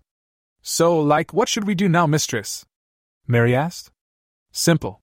You're going to do one of the things you never did as a parent. You're going to tidy and clean my room. Abby replied. Didn't Samantha clean it this morning? Jack asked. Yeah, but then I made it a mess again so this bimbo can tidy it. Whatever you want, mistress. Let's hope her tidying is better than her cooking. Jack groaned. The pair went upstairs and Jack went to his room. He needed a break from Mary's stupidity. She was hot, but oh so incredibly dumb, and he had no doubt that Abby was putting in more effort telling her how to tidy than if Abby had just done it herself. He went up to check on them after twenty minutes of peace. He entered Abby's room to find Abby sat on her bed with a riding crop. Mary was putting things away in the wardrobe and had red marks all over the backs of her legs. How is it going? Jack asked. Good. She was a bit slow to learn at first, but quickly got the hang of things after I borrowed this from Ava. I did wonder why you had that. It helps the silly bimbo learn. It does, mistress. Mary agreed cheerfully. Well, your room is looking tidy, Jack commented, looking around. I know, she does good work with the right motivation. We're about to go and see Ava, going to come with us? Sure, I'm curious what you guys are planning. It's going to be a lot of fun. Especially for you, slut. I can't wait. They left Abby's room, but as they stepped into the corridor, Jack's phone started to ring. He looked at it, and saw it was Vanessa calling him. He waved Abby and Mary in and watched them enter Ava's room before answering the call. Yes? Jack asked. Oh, Master! Vanessa called out. Vanessa? Are you all right? I need you, I need you to let me come. Vanessa gasped. How long have you been going? Jack asked, listening to her panting hard as she masturbated. An hour and I can't come. I'm so close, but I oh God, I need you to let me come. Please. She moaned. Did you organize the meeting? Yes. And they agreed to hear you out? Yes. Do you think they'll believe you? Yes. Most of them, at least. Please, I can't take it anymore. Please let me come. Vanessa begged. Good. You can come. Jack told her. As soon as the words left his mouth, Vanessa moaned loudly down the phone, swearing profusely as she came hard. Fuck. Fuck. Oh fuck fuck fuck fuck fuck. She cried out as her orgasm crashed over her. There was a bang and Vanessa's voice was muffled as she continued to cry out. She had clearly dropped the phone. Jack listened for a moment longer before hanging up. He went into Ava's room to find Ava on the bed, her latex bodysuit unzipped at the crotch and Mary licking Ava's pussy. Abby was sat on the bed watching, with a wide smile on her face as her mother went down on her lover. Does that taste good? Abby asked. Yes, mistress. Mary replied. You love licking pussy, don't you, slut? I do, mistress, I do love it. Jack, why don't you lift up her skirt? See how wet she is? Abby suggested. Jack moved behind Mary and lifted her skirt, revealing her soaked pussy. Juices ran down the insides of her thighs. She's soaked. Of course she is, she's a little slut that'll do anything I tell her and love it. Hey slut, how would you like Jack to fuck you while you lick Ava? I would love that. Mary squealed excitedly. Jack didn't need encouraging and dropped his trousers in an instant. He moved up behind Mary and sunk his erect cock deep into her soaked cunt. She groaned in satisfaction as he filled her insides in a single thrust. Holy shit, that's so hot. Abby moaned, her hands snaking between her legs. Ava moaned as Mary continued to lick her pussy, her latex suit creaking as Ava reached up to squeeze her small breasts. Oh, can I come, mistress? Please? Mary moaned before diving back into her task of licking Ava. Abby just laughed and ignored her, keeping her right on the edge of orgasm. Oh shit, I'm gonna come. Her tongue is so good. Ava moaned, rolling her hips against Mary's face as she shuddered and groaned in orgasm.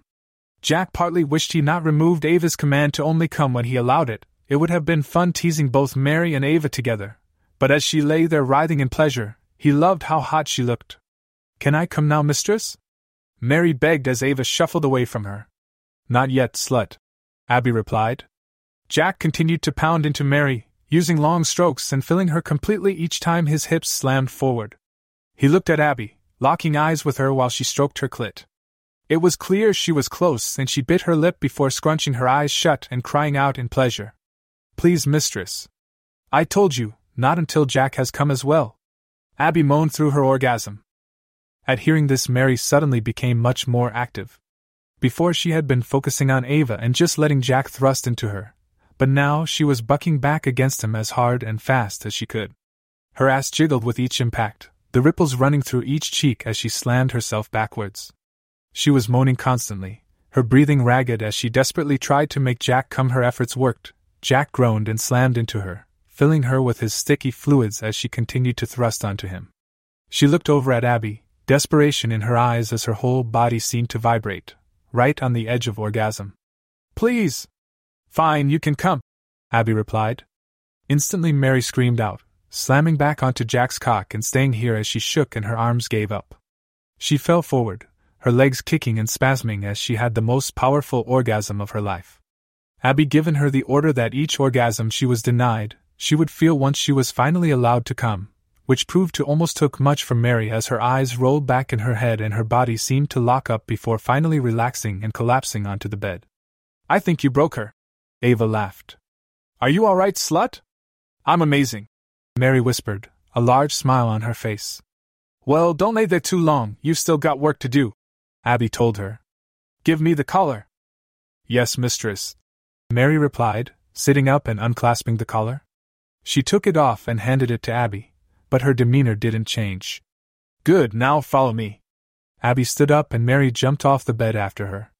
They left the room and went down the hallway.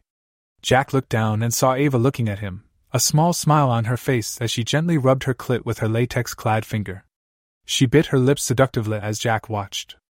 Despite his recent orgasm, he felt himself growing hard again, and he climbed onto the bed. He crawled up over Ava until he could kiss her, and she kissed him back needily. Her hand left her clit and found his cock, stroking it gently and coaxing it back to hardness. Once he was fully hard again, she pushed him back gently and rolled on her stomach. She lifted her ass into the air, the tight rubber material clinging to it. I need you. Ava moaned, rubbing her clit as Jack lined up with her slit. She moaned loudly as he sank into her.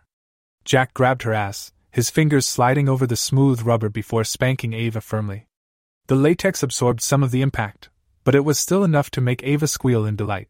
They fucked slowly, Ava enjoying the sensation of Jack being inside her, and Jack enjoying looking at Ava's lithe body wrapped in the tight bodysuit. As each of them got closer to orgasm, the pace of their fucking picked up. It went from gentle and kind to frantic and hard before they were done, and Jack filled Ava with his load. She hadn't come, but she didn't care. She was just happy to be close to Jack and have some time alone. Ava loved Abby and was thoroughly enjoying having Moon, Mary, and anyone else that joined them about, but she especially loved these little moments of time alone she got with Jack. She sighed, thoroughly content, as he pulled out of her. Should we go and see what Abby is up to? Jack asked. In a bit, could we just cuddle for a while? Ava asked in a rare display of emotion. Jack nodded and lay down beside her. She cuddled up to him and rested her head on his chest. I love you, Jack whispered, stroking her hair. Ava smiled. I love you too, she replied. Chapter 18 Jack and Ava's cuddling was interrupted by Jack's phone ringing yet again. It was Vanessa. Jack was surprised to hear from her again so soon. Hello? Hi, you told me to report to you as soon as the meeting was done. It's done already? We move fast. Things might move slow in the business world, but in the illegal side of things, it moves much more quickly without so much red tape getting in the way. So, what's the verdict? Good news and bad news. The good news is that we had a vote, and half of the board voted to leave John in place. Which is good, it takes a majority to do anything like this. Who knew criminals valued democracy so much? It's important to stop any one of us going rogue and trying to take over the whole thing. Ironically, it keeps people honest. Honest criminals. Anyway, the bad news is one of the people who voted against John is a guy called Gino. He's young and ambitious and also very influential. He's trying to persuade one of the others to change their vote, and he may well succeed. Can't you stop him? No. I'm sorry, I wish I could. The only way we could stop him is if you use the you know what on him. The problem is, he's incredibly secretive. He stays at home with a large amount of security most of the time. The only time I've ever seen him away from them is at one of the board meetings, and well, you can't exactly use his there. No, that would be a bad idea. I assume if you're telling me this, you have an idea? Yes. I will tell you when I arrive. Arrive? You're coming back? Yes, I'm on board my jet now. I'll be landing in a couple of hours. All right, well, I'll see you when you get here then. Okay, see you soon. Oh, and Vanessa, come for me right now. Fuck. Oh God. Jack listened to Vanessa having a spontaneous orgasm before hanging up the phone. He was amused, but also in a bad mood about her news.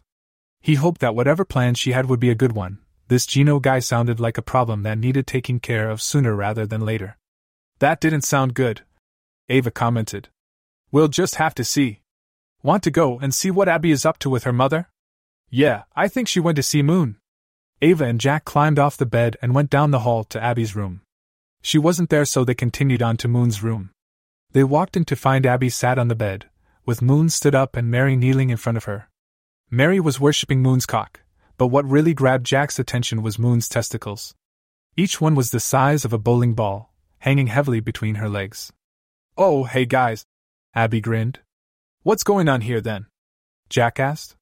Mom and Moon are just getting acquainted. Looks like poor Moon is ready to burst. She is, except she can't thanks to the collar. Are you alright, Moon? Ava asked. I'm fine, Mary really knows how to use her tongue, it feels so good. I meant more about the giant balls you have. Ava giggled. It actually feels good them being so full and heavy, I like it. Since you guys are here, how about we start the show? Mary, stop licking her cock and lean back. Put your arms behind your back and stick your chest out. Moon, then stroke yourself, and when I tell you to, come and coat her from head to toe. She's going to drown. Ava laughed. What a way to go, drowned by cum. Jack chuckled. He watched as Moon pumped her giant member with both hands, aiming the tip at Mary's face. Come! Abby yelled, and instantly Moon grunted as her cock fired its first load over Mary's face. The trio watched as rope after rope after rope covered Mary. Soon you couldn't see her face, and Moon moved downwards, aiming her cock at Mary's tits. After almost three minutes of coming, Moon's balls had returned to normal size, and Mary was thoroughly coated from head to toe. A large puddle was forming on the floor around her as excess fluids dripped from her body. Holy shit, that was amazing! Abby grinned. That's one hell of a mess. Ava commented. It's okay. Slut, clean up that mess, lick up every drop. Abby ordered, and Mary instantly started licking herself clean. Don't you think you might be going a bit far? Jack asked, slightly concerned about the power trip Abby seemed to be on. I've had over 20 years of her putting me down and making me feel like shit, this is the least she deserves. Besides, I could make her hate every minute of it, but she doesn't. She's loving it. Slut! Are you enjoying yourself? Yes. This has been so much fun. Mary replied with a wide smile before returning to her task. Jack just shrugged. If she was happy, then did it really matter? He decided probably not. I do have one favor to ask, though. Moon, give me the collar. Abby ordered. Moon took the collar off and handed it to Abby. What is it? Could you use this on me and Ava? What for? I'll tell you in the other room. Ava and Jack followed Abby back to Jack's bedroom, and she told him her request. He granted it and used the collar on them both. He then went to take a shower. While the others all took a nap, Abby was tired and figured Mary needed a rest. Ava just wanted some time to relax by herself.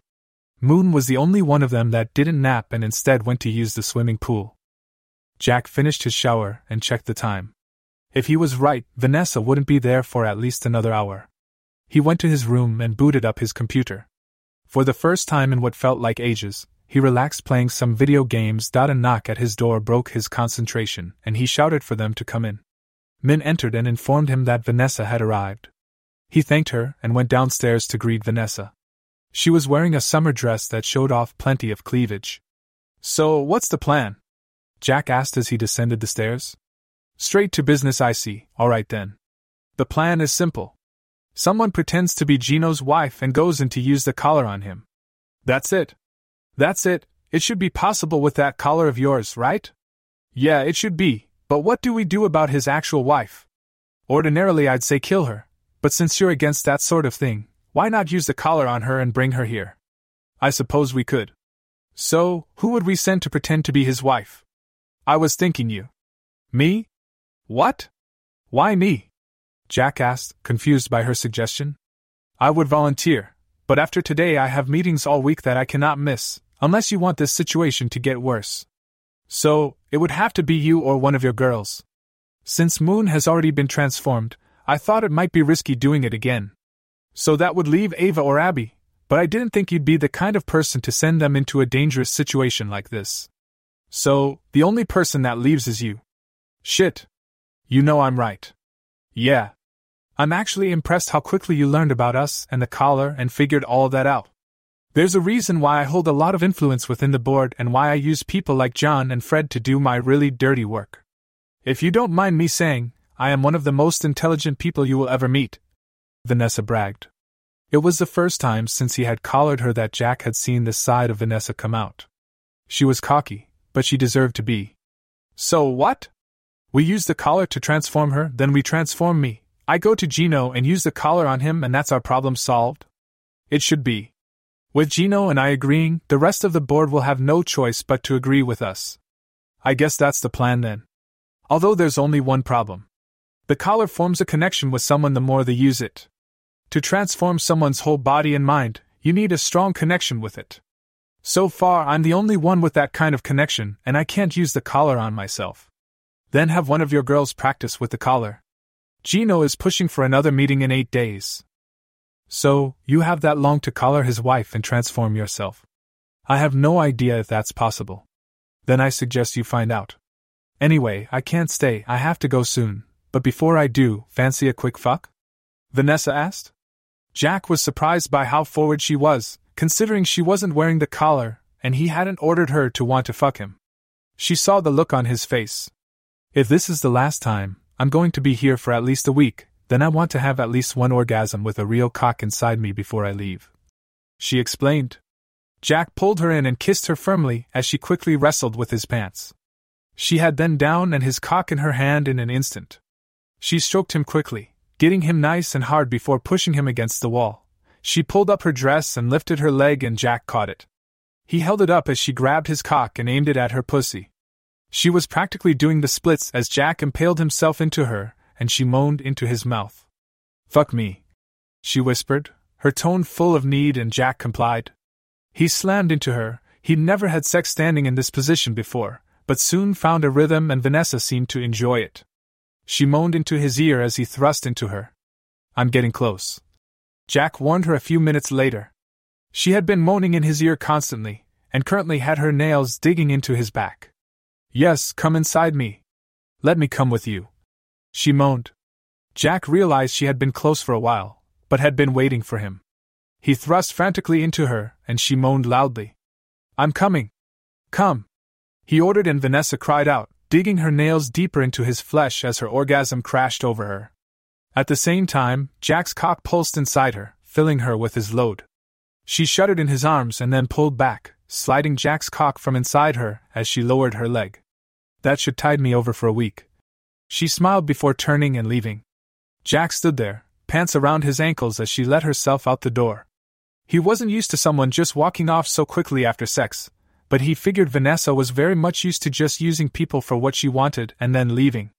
He smiled and pulled up his pants, heading to the kitchen. He sat down wondering about Vanessa's plan. Could he really do what she suggested? She was right, he couldn't use Moon and he didn't want to put Ava or Abby in danger. He briefly considered using Mary, but decided against it. Min had already been through enough in her life, He didn't want to put more on her, and Samantha had the same problems as Moon. The more he thought about it, the more he realized he was the only option. Especially if he wanted to have control of Gino, he'd have to put the collar him himself. His phone beeped, and it was a text from Vanessa. It was her thoughts on the plan. They had eight days to come up with something, as the vote was going to be on the following Friday. Luckily for Jack, Vanessa had just enough free time on Thursday that she could invite Gino's wife for coffee, which would give Jack a chance to use the collar on her. Although she lived in a different city, which meant he'd have to travel there beforehand. Overall, that left him six days for Ava or Abby to use the collar enough to transform him. Deciding there was no time to waste, went upstairs to find Ava. Abby was busy with her mother, and he didn't want to intrude on that for the next couple of days, so he decided Ava would be the one that would practice with the collar. He heard moaning coming from Ava's room and opened the door. Inside, Ava and Abby were spit roasting Mary with the cocks that Jack had given them earlier. Ava was pounding into Mary from behind while she was deep throating Abby's cock. Abby seemed to be thoroughly enjoying herself. Swallow my cock, you fucking slut! Abby groaned as she shoved her cock deeper down Mary's throat. Having fun? Jack asked, leaning against the door, amused by the sight before him. Having a dick is so much fun, Abby replied, thrusting into Mary's mouth. How long have you been going? This will be my fourth orgasm. Abby replied, her reply turning into a moan. She began fucking Mary's throat hard and fast, filling the room with sloppy, wet noises. Jack watched as Abby slammed herself deep down Abby's throat and groaned out, clearly having an orgasm. Ava quickly followed suit, pushing deep into Mary's cunt as she came as well. Mary was thoroughly impaled on their cocks, unable to move or do anything until they were done using her. After almost a minute, Abby pulled out of Mary's throat, and Mary gasped for breath as the cock slipped free of her mouth. Abby smiled down at her and patted her head before turning to Jack. So, need something? she asked. I need to borrow Ava. Me? Of course. Ava smiled, pulling out of Mary and turning to go with Jack. What are you up to? Abby asked. Jack explained the situation with Vanessa and Gino and the plan for him to transform into Gino's wife. Both women instantly volunteered to do it in his place, but he declined. He explained how Ava would need to use the collar as much as possible during the next six days before putting it on her. He gave her some commands to make sure she wouldn't try and do anything too crazy with him, as well as making sure she actually gave up control once the six days were over. Not that he didn't trust her to, he trusted her, and he had already given her commands to similar effect before, but he felt it a good idea to reinforce those commands again. The group didn't know for certain if it was the amount of time someone was connected to the collar, the amount they used it, the number of commands they gave, or the number of people they used it on affected someone's ability to use it. So, they agreed Ava should use it as often as possible on as many people as possible, even if it was just to collar them, and then remove it. Ava then went round everyone, using the collar on each of them and giving them a simple command. Jack, Abby, Moon, Mary, Min, Samantha, and the security guard at the gate all wore the collar, then followed the command. Ava varied the commands too, just in case that mattered. She made the security guard answer some questions. It turned out his name was Steve and he lived alone and had no family, which was part of why John had hired him. Jack did 10 laps of the pool naked, Abby recreated a dance routine, Mary did 20 star jumps, which Ava really enjoyed watching. Min cooked a meal and Samantha cleaned Ava's latex collection. Ava then put the collar back on Abby and tested her ability to change things. The largest change she could make at once was her face in one command. Anything more, and Abby rejected it. She also could change a few memories, but she couldn't copy anyone's memories, which was going to be key for Jack to pretend to be Gino's wife. They then went out for the evening, trying to find other people to collar. Jack called the stuck up bitch he turned into a slut, and she met them at the bar they went to. Ava used the collar on her, and had her go and flirt with a man. Within twenty minutes, she had taken him into the toilets, and given him a blowjob. Ava then ordered her to forget being there and go home after returning the collar. It was shortly after that that Jack, Mary, and Moon had gone to dance, leaving Ava and Abby Mary standing by a table. Two men approached and one groped Ava's ass. Ava turned to slap him, but stopped herself as the other put his arm around Abby. So, what are you ladies doing tonight? The one that had groped Ava asked. Ava decided to label him Idiot A. Just having some fun, Ava replied as Abby squirmed under the guy's arm. Abby didn't understand why Ava wasn't going crazy at the guy for touching her ass, but she figured Ava must have something planned. Oh, really? How about you guys have some fun with us? Idiot B asked. Ava smiled at him and turned to Idiot A. Put this one in, maybe. She told him in her sexiest voice as she held up the collar. Why would I do that? Idiot A replied. Well, if you do, I promise you'll be getting laid by the end of the night, Ava told him. He looked at her and grinned, wrapping the collar around his neck and snapping it in place. Ava smiled and leaned in, whispering commands in his ear. He listened and then reached up, taking the collar off. Your turn, Ava said, turning to Idiot B and holding out the collar. He looked at it skeptically, but Idiot A encouraged him to do it so they could get laid. Idiot B took the collar and put it on, and Ava couldn't help but grinning. She leaned in and whispered some commands in his ear, and he nodded before taking the collar off and handing it back. The two men then left, heading towards the bar. Ava watched them go, and Abby looked at her, cocking an eyebrow. What did you tell them? Abby asked. To get us some drinks, plus some other stuff, but you'll find that out later. The two men returned with fresh drinks for themselves and the girls. Idiot A was tall and muscular, with short brown hair and carefully trimmed stubble, while Idiot B was slimmer with blond hair and clean shaven. They were both attractive men, but Ava had zero interest in either, even if they hadn't introduced themselves the way they had. Jack and the others returned, and the two men introduced themselves as Idiot A and Idiot B as per Ava's command. Jack instantly knew she had used the collar on them, and wondered what she had planned. They made small talk with the men for a while, with them explaining who they were, what they did for a living, and being extremely polite the whole time. Ava noticed a woman looking at her. She was short and incredibly petite, with dyed red hair that was cut short. She had a piercing in her nose and eyebrow and had deep green eyes. It was clear she was checking Ava out, and Ava excused herself from the group to go and introduce herself. Jack watched her go and laughed as he saw her remove the collar from her purse. To hit surprise a few minutes later, Idiot A and Idiot B started making out quite passionately. Jack hadn't been expecting that, especially after hearing how they had introduced themselves to Ava and Abby, but then realized it made perfect sense considering Ava had used the collar on them both. Guys, this is Steph, Ava announced, introducing the petite woman to the group. She was wearing the collar and stuck close to Ava. She's kind of shy. She's kind of really cute, more like. Moon said, walking behind Steph and putting her arms over Steph's shoulders. Moon's large breasts practically rested on top of Steph's head. Give me the collar back. Ava ordered, and Steph reached up and removed the collar. Jack had a moment of realization about the collar. Sure, he'd always known it was powerful and could easily control someone and even change how they looked and thought entirely. But it was only as he saw Ava using in quick succession to take multiple people under her control that Jack realized just how easy it could be to create a whole army if someone wanted to. Knowing that the control lasted beyond removing the collar, all it took was getting the collar on someone, giving a few commands and removing it again to have complete control. Put this on, Ava told Jack. He took the collar and snapped it close around his neck. Ava leaned in and whispered something in his ear, but he couldn't remember what once she moved away. He took off the collar and gave it back to her. Let's go home, Ava announced. The group made their way to the door, with Idiot A, Idiot B, and Steph in tow. They went outside and found Min and Samantha waiting outside in two cars from John's garage. They had used them to transport the group, needing an extra car now they had Mary with them, which worked out well since now the cars were full with the three extra people coming along. The two maids drove everyone home and dropped them off at the door before parking the cars. Idiot A and B were looking at the house and all while Steph was staying close to Moon, seemingly instantly taking a fancy to the much taller woman. The went inside and Ava went upstairs while the others went to get drinks. She returned a moment later wearing her latex bodysuit. Steph and the two men were both surprised when they saw the bulge of Ava's erection running of the inside of her suit. Everyone, get undressed! Ava ordered, and everyone instantly started undressing.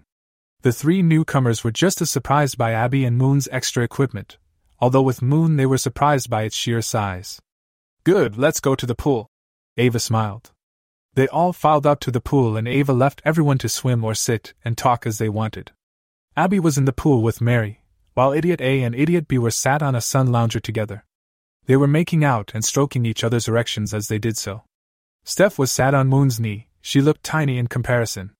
Her thin frame and small breasts were a complete contrast to Moon. Moon had one hand between Steph's legs while Steph used both hands to stroke Moon's cock. Jack, on the other hand, was laid back on a sun lounger. Ava was sat next to him, leaning down, kissing and sucking on his breasts. Jack groaned, he loved his breasts, they were his favorite feature about himself. He loved how big and perky they were, he'd always felt a thrill when he caught people staring, but his favorite part was how sensitive his nipples were. Just having Ava flicking her tongue across them made his cock rock hard. He had no idea that Ava had given them to him in at the bar. Mary, Idiot B, Steph, and Jack, all of you kneel on the floor on your hands and knees, Ava ordered. Mary climbed out of the pool and Abby followed as the four all took their positions on the floor. Ava went over to Steph and wrapped the collar around her neck, which Steph allowed. She gave her a couple of commands and took the collar back. We're going to have a competition. From now on, everyone on their knees is a sub for the night and everyone on their feet is a DOM Mary. You'll be Abby's sub. Idiot B, you belong to Idiot A. Jack, you belong to me and Steph, you belong to Moon. Now, the competition is each Dom must fuck their sub's ass.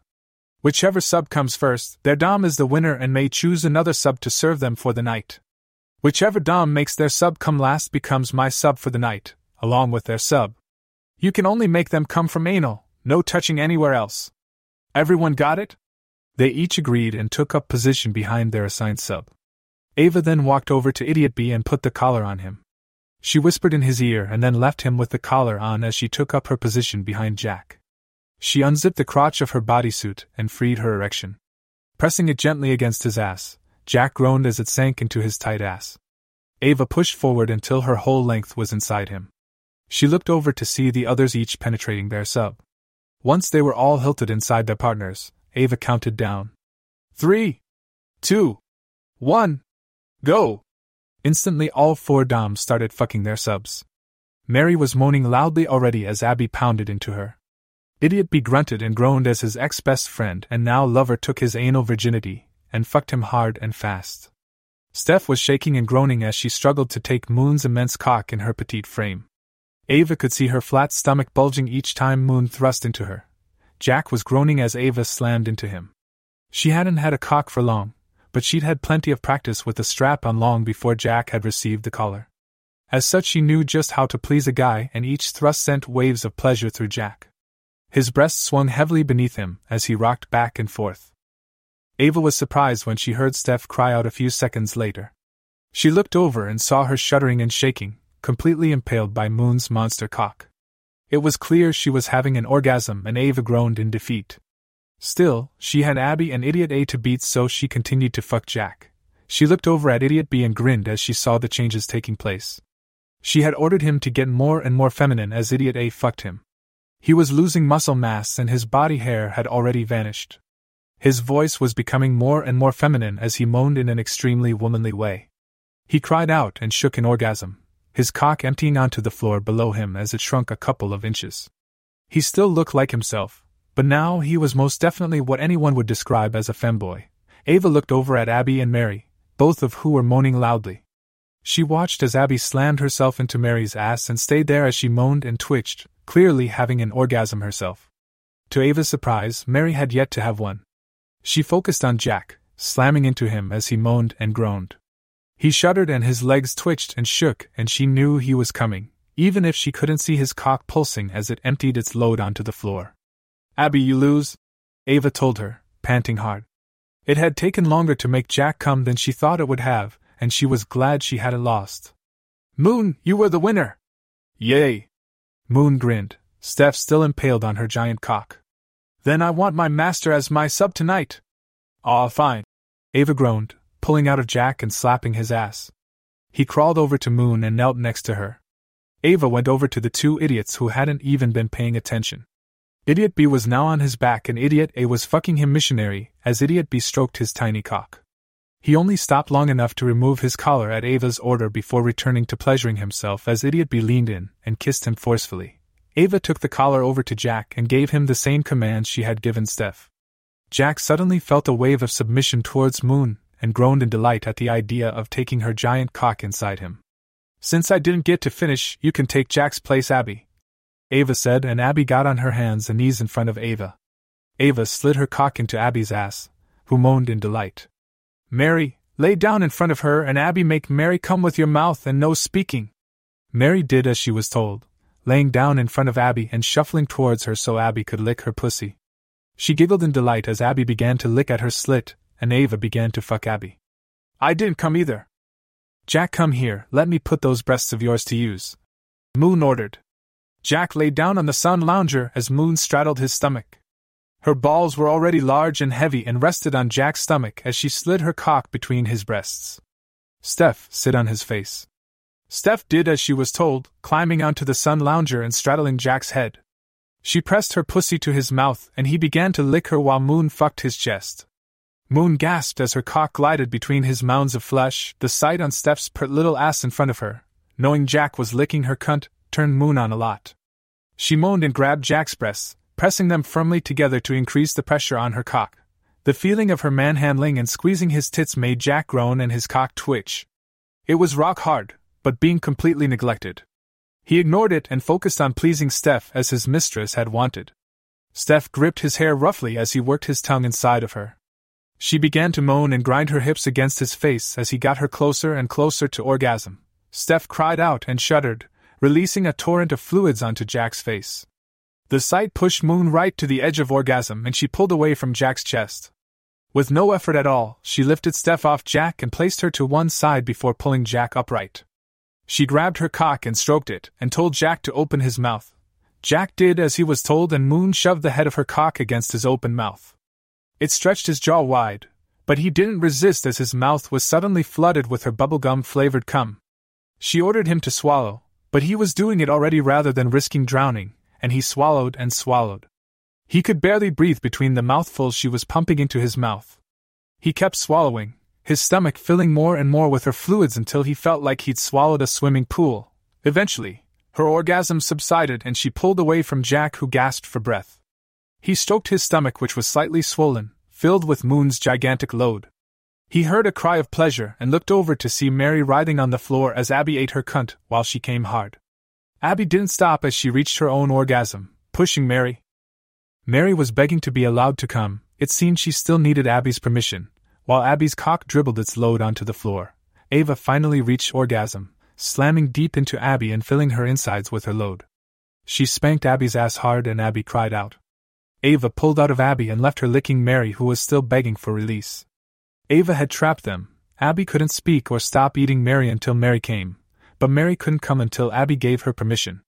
The result was Abby vigorously licking at Mary's slit while Mary writhed around constantly on the brink of orgasm but completely unable to achieve one. Everyone else looked over at the two idiots who were still fucking as Idiot B had another orgasm and coated his stomach and cum Idiot A suddenly pulled out of him, stroking his cock quickly as he came and emptied his own load across Idiot A. They both came down from their orgasms, panting hard and smiling at each other before Idiot A leaned down and began cleaning the mess they had made from Idiot B with his tongue. Well, they look happy. What did you do to them? Moon asked. I told them that as the night went on, They'd be more and more attracted to one another until they couldn't stand not making a move on each other.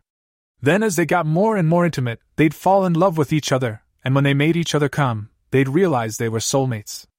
They're also both going to spend every Saturday volunteering at a women's shelter. What about the changes? Are you going to leave him like that? Yeah, I think being a submissive femboy suits him, and he looks incredibly happy. At least they won't harass any more women. Moon commented. I think they're lucky. They're going to be more in love with each other than most couples, and they'll make sure the other is happy thanks to the commands I gave them. They'll have a long and loving relationship for the rest of their lives. I know it's because of you, but it makes me kind of teary thinking about how happy they'll be. Moon said wistfully. Maybe groping me and Abby was the luckiest thing that ever happened to them. Ava laughed, and Moon agreed. Hey Abby, tell Mary she can come. Abby finally stopped licking Mary long enough to tell her she could come before diving right back in. As soon as the words left Abby's mouth, Mary screamed loudly as she came hard. Her legs clamped together on Abby's head, her core muscles tensing so hard she had a six pack as her hands desperately scraped against the ground trying to find something to grip onto. Her head rolled back and her voice caught in her throat as her entire body locked up. She stayed like that for a good ten seconds before gasping loudly and regaining some control of her body. She pushed away from Abby, who tried to follow until Ava commanded her to stop and Mary finally began to relax, still gasping for breath. The evening carried on in much the same way, with Ava swapping the collar from person to person, making changes and giving commands as much as she could. Jack received most of the changes, as he was the one Ava wanted to practice on most. Jack barely knew changes were being made, he was aware of them, but didn't really think about them. He was too busy serving Moon any way she wanted. Just following her commands brought him so much joy that he was excited to follow any order she gave him. Towards the end of the night, Moon finally gave in to her desire to fuck Jack. She'd had Steph stroking and playing with her cock for almost 30 minutes. She'd purposefully had Steph edge her so her balls were incredibly full and heavy, and she was super horny. She couldn't resist Jack anymore and ordered him to mount her. Jack stood above Moon, her giant cock pointing up between his legs. He reached down and grabbed her tip, lining it up with his pussy. It pressed against the entrance, and he let out a womanly moan as it began to stretch him open. It felt incredible, like nothing he had experienced before, as the head slipped into his slick, velvety tunnel. He groaned as he sunk deeper onto her cock, taking inch after inch until it was fully inside him. He looked down at his stomach, seeing the bulge of her cock, and grinned in satisfaction. He practically had to do squats in order to fuck the whole length of her giant cock, but it wasn't a problem thanks to his powerful muscular thighs. Ava had thought he might need them and commanded him to change, and it seemed she had been right. Jack lifted and lowered himself along the entirety of Moon's cock over and over. Moon groaned, she wasn't used to having someone being able to work her entire shaft, and the pleasure she was feeling from Jack's tight cunt was amazing. She'd expected to fuck Jack hard for a good while before she came, but she hadn't even had a chance to take control when she felt her balls tighten. The sensation of Jack fucking her whole shaft, combined with seeing her master taking her whole length, was too much for her. She moaned out suddenly, much to Jack's surprise, as her cock pulsed and began filling his insides with her load. It was even bigger than the one he had swallowed. It flooded his tunnel and filled his womb, flooding it before stretching it outward. More and more it stretched, Jack's stomach bloating to accommodate as she filled him. Jack moaned, shuddering in orgasm at the feeling of his mistress filling him. He was in complete bliss as he felt his stomach growing bigger and bigger. By the time Moon finished, he looked heavily pregnant. Even more so than Ava had done. He lifted himself off Moon's cock, trying to relieve the pressure. A torrent of cum flowed out of him, but the vast majority stayed inside. He lay back on the sun lounger, feeling full and content as he stroked his stomach. He heard Ava speak and suddenly felt complete clarity at the situation as all of her commands affecting his mind disappeared. Jesus Christ, Ava, I know we've done some weird stuff since we got the collar, but you've had it for a day and already gone way beyond anything I did. Jack laughed, looking down at his changed body. He had large breasts, smooth hairless skin, a thin waist, and wide hips with a pussy sat between his muscular legs, that were equally hairless and surprisingly feminine. I think you look hot. Moon joined in. You look a bit like a Picasso painting. Abby laughed. You're hilarious, Jack replied, rolling his eyes at Abby. So, what's the plan now, Ava? Moon asked. Chapter 19 are you ready to go? Vanessa asked. Yeah, let me just say goodbye. Jack replied. He went downstairs to find Abby and Moon waiting for him. Mary was on her hands and knees next to Abby, a leash attached to the collar around her neck. Abby had persuaded her to take another week off work and stay a little longer, which Mary had happily agreed to. She was currently wearing the latex dog costume Abby had worn previously. Have a safe flight. Abby smiled at Jack, leaning in and kissing him deeply. We'll miss you. Moon chimed in, taking her turn to kiss Jack. What about me? Ava complained as she came down the stairs, carrying a small bag. Why would we miss you? Abby teased as Ava stepped off the bottom step. She walked over to Abby and kissed her passionately, pulling Abby's body tightly into hers and causing her to moan slightly. Ava pulled away and Abby instinctively followed, trying to stay close and keep kissing her. Are you sure you won't miss me? Ava grinned, Abby just scowled at her and blushed slightly. I'll miss you, even if you are really mean. Moon pouted. Ava smiled at her and reached up on her tiptoes to kiss the tall women. We'll be back soon, don't worry. Ava reassured her. Let's go then. Vanessa cut in, ushering them to the door. Jack and Ava followed her outside to the waiting limo. It whisked them to the airport, where they boarded Vanessa's private jet. They went over the plan one more time, Vanessa had organized to go shopping with Gino's wife, Leah. While shopping, she put the collar on her, which would be attuned to Jack. Jack would then go and meet them and take control of Leah. They'd then return to the hotel, where Ava would use the collar to transform Jack into Leah and give him her memories. Jack would then go back to Gino's house and use the collar on him. The plane landed after two hours in the air and they disembarked into another limo that took them to their hotel. Despite having control over some extremely wealthy people and living in a giant house already, Jack was still amazed by the size of the hotel room. Well, room was an understatement, it was basically an apartment. It had two floors, four bedrooms, three bathrooms, a private balcony pool, a kitchen, and half a dozen other rooms. They didn't stay long, Vanessa has organized to meet Leah soon, so they dropped off their things and took care of one extra detail. Vanessa had three of her own security with her. It was a condition of Gino's. At no point would his wife be without at least four security guards. Vanessa had objected, but he had refused to let her meet with Vanessa with less. Vanessa had then suggested if that was a condition, then at least let her use her own security, as she trusted them more. Gino had objected, of course, but eventually had relented to use Vanessa's as long as at least one of his own was there. So, before they left, Vanessa invited each of her guards into the living room one at a time and had them put on the collar. None objected, they were paid to do what they were told, not ask questions. Jack soon had control over all three of them, which would make life easier. He took the collar back and handed it to Vanessa. She stowed it in her purse and they set off to meet Leah. Jack had expected them to head towards some fancy mall or high street, but strangely they found themselves pulling up at a swanky looking high rise building. They went inside, and after being checked by security, Vanessa entered the elevator while Jack waited in the lobby. A few minutes later, he got a text from Vanessa saying to go upstairs. He rode up a few floors and stepped out into a large clothing store. It was unlike any store Jack had seen.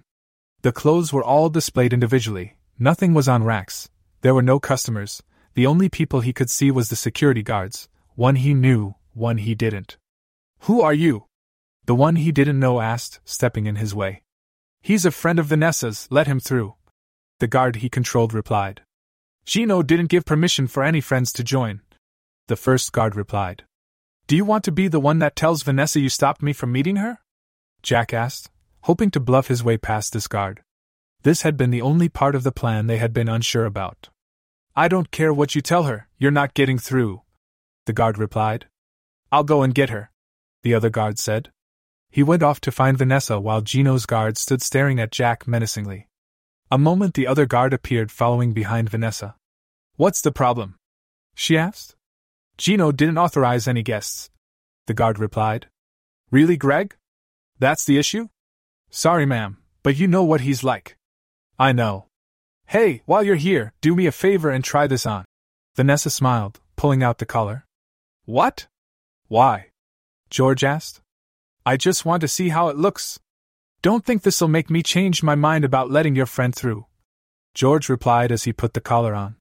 His expression changed instantly as he snapped it into place. Jack instantly rolled out some commands, the same as he gave the other guards, and George accepted them. He then took the collar off, handing it back to Vanessa.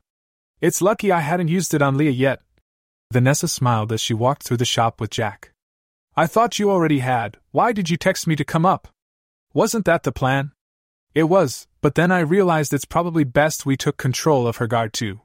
What if he saw you controlling her and called Gino? Good point. What is this place anyway? Is it a shop? It is, but normal people can't get here. The cheapest item here is around $10,000, and that's just socks. Vanessa explained. $10,000 socks? Yes, some of the outfits are hundreds of thousands. Wow. They stopped talking as they found a young woman with an older woman at the back of the shop. They were looking at a dress, and the younger woman smiled when she saw Vanessa approaching and a little confused when she saw Jack. Who is this? Leah asked. She had an accent Jack couldn't place. This is my friend, Jack.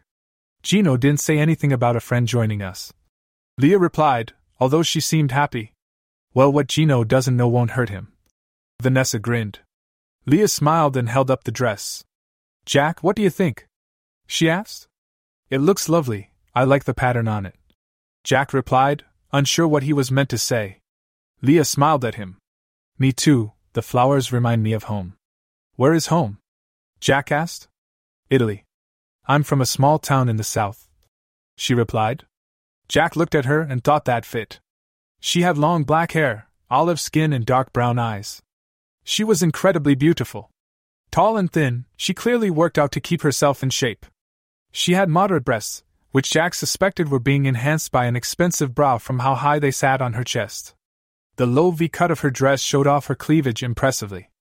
Oh, Julia, could we get some champagne? Vanessa asked. Of course. The older woman replied, turning to leave and fetch the drinks. Leah, look at this I found while I went to meet Jack. I think it would look good on you. Vanessa smiled, holding up the collar. Leah looked at it and pulled a face. I don't think so. Go on, try it on, for me? I want to see how it looks. Fine, for you, but then I get to make you try on something equally as garish. Leah laughed, taking the collar and putting it around her neck. As soon as it snapped into place, she looked at Jack. What can I do for you, master? Jack quickly reeled off some commands he had prepared, speaking quickly before Julia returned.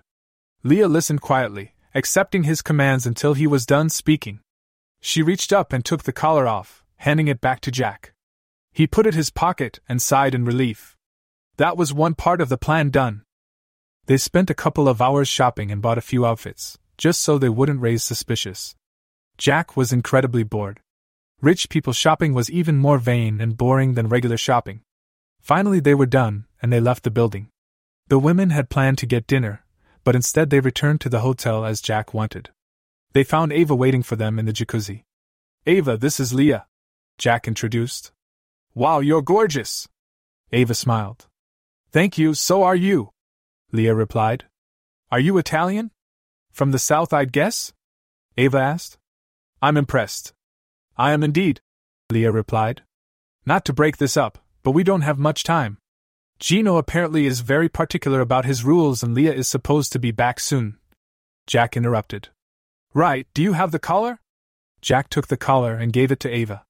She pressed her thumb to it and bound it to herself before handing it back to Jack. He took a deep breath and secured it around his neck. He looked at Ava, his mistress, and waited for her commands. Ava ordered Leah and Jack to stand next to each other. They each obeyed, Jack having already ordered Leah to obey her commands as if they were his own, and stood side by side. Ava then began ordering Jack to change. She watched as his body reshaped itself and became identical to Leah. Ava ordered Leah to undress and she studied each of them, making sure everything was identical. She couldn't help but be turned on having two gorgeous naked twins standing in front of her. She resisted the urge to play with them, she knew they were under time restraints. She ordered Jack to put on Leah's clothes, which he did, and then she started on his mind. First, she made him copy Leah's memories, which now she had worn the collar, he could do. He knew everything about her and her life. It was the next part he had been dreading, although now he had the collar on, he had no feelings about it other than wanting to do whatever Ava asked of him. Jack, from now on until either Gino is wearing the collar or you hear the words society, vitamin, melon, in that order, you will believe you are Leah. You will act like her, you will speak and behave like her, you will have her memories and feelings and will do everything she would normally do.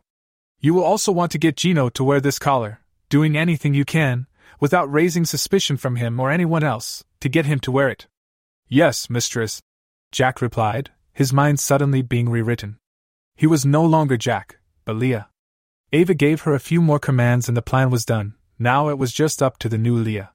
She took off the collar at Ava's command and put it into her purse. Then she went back downstairs to the car that was waiting for her and returned home. She was happy, she'd had a fun day with Vanessa, but she was tired and glad to be going home. They arrived back at the mansion and the car dropped her in front.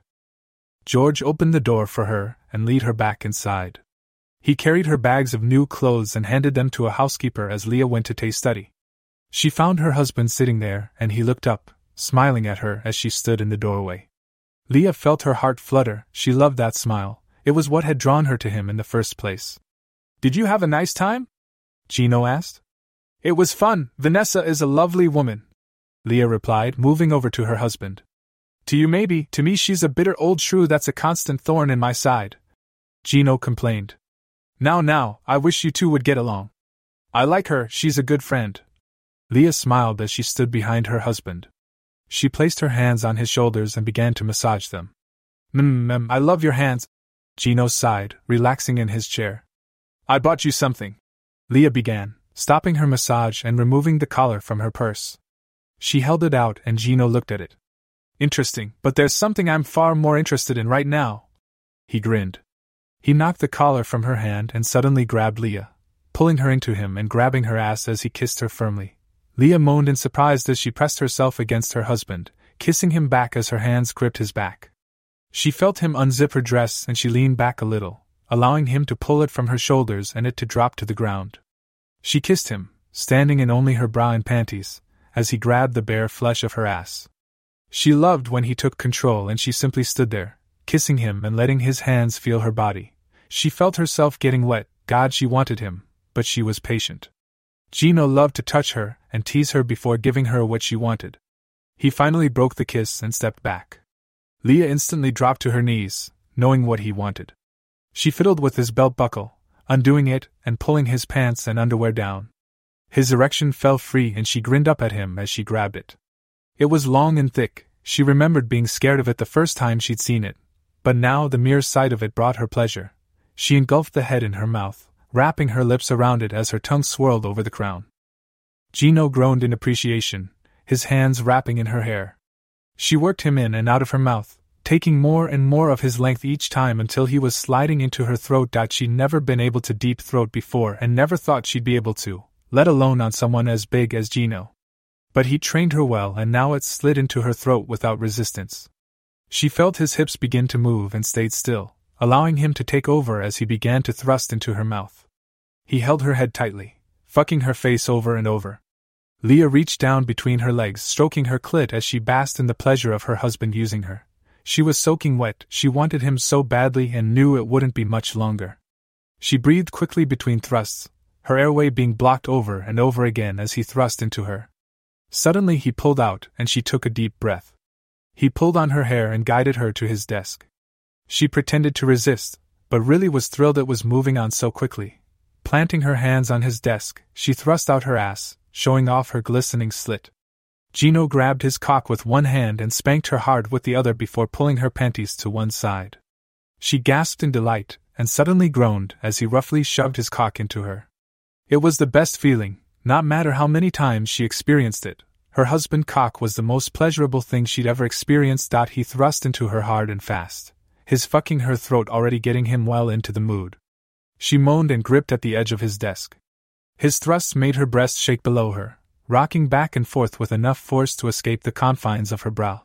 He reached forward and grabbed them roughly, squeezing them in his hands and tugging on her nipples. It was just what Leah needed, and she cried out as her orgasm washed over her.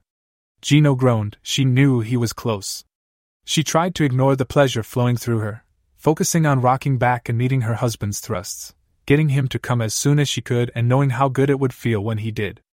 Her orgasm built and built, one crashing straight into another as her mind began to go fuzzy with pleasure. Gino groaned and slammed into her erratically before suddenly hilting himself inside her. His cock twitched and began to pulse as it filled her insides with his hot, sticky fluids. Leah's moan caught in her throat, the pleasure peaking and making her mind go blank for a moment as her entire body seized up. She stayed like that for a few seconds before suddenly moaning loudly and her body shaking as her mind came back to its senses. She stood there, bent at the waist, gripping the desk as her husband's cock softened inside her. They were both breathing hard and she was extremely satisfied. She moaned as she felt Gino slide out of her, and she turned to face him. He kissed her gently, a smile forming on his lips. I love you, he told her. I love you too, she replied. Now, what was it you bought me? he asked. Leah pulled away from him and picked up the collar from the floor. She turned and held it out. He looked at it confused. Just try it on, please. Why? I think you'd look sexy in it. You want me to wear a collar like a dog? Gino asked, laughing at the idea. If you do, I'll ask my sister to do that thing we did on our wedding night. Leah smiled. Really? Gino asked, a wide smile forming on his face as he reached out and took the collar. Yes. Leah grinned. Gino brought the collar to his neck and snapped it shut. Suddenly, Leah's world changed instantly. She remembered who she was, that she was Jack and what he was meant to be doing. He looked at Gino, who bowed his head to him. What can I do for you, mistress? Gino asked. Jack looked down at himself. His breasts were hanging out of his bra, his underwear was still pulled to one side, and he had a trail of fluids running down his leg. He also still had Leah's memories and remembered how good her body felt. Clean me, he ordered, spreading his legs. Gino instantly kneeled down between them and began licking at Jack's pussy.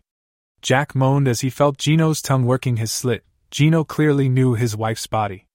It didn't take long before Jack was moaning almost constantly, roughly gripping at Gino's hair as he approached orgasm. Gino redoubled his efforts and Jack groaned loudly as he reached orgasm. His legs shook and he held Gino's face to his crotch as pleasure flowed through him. His hand instinctively went to his breast, squeezing it and tugging at his nipple, pushing the pleasure to new heights until he couldn't take it. He pulled away from Gino on unsteady legs. Gino sat back, waiting for further instructions as Jack recovered. Jack leaned against the desk for a moment until his legs regained full function before he sorted out his underwear and picked up his dress. He redressed and ordered Gino to do the same. Jack ran through a few commands with Gino that he'd pre-planned with Vanessa. They'd decided that they had to leave Gino in place for now. Doing anything that might seem suspicious, like a change in behavior or him suddenly moving house, might raise suspicions with the others. As a result, they'd come up with a few commands to make sure Gino behaved how they wanted, without giving away anything was going on. First were the basic commands to keep Gino under Jack's control permanently. He then made it so Gino would announce to the others that while he was still uncertain about future plans for John, he had decided now was not the time to pursue them, and was temporarily agreeing with Vanessa while they focused on other ventures.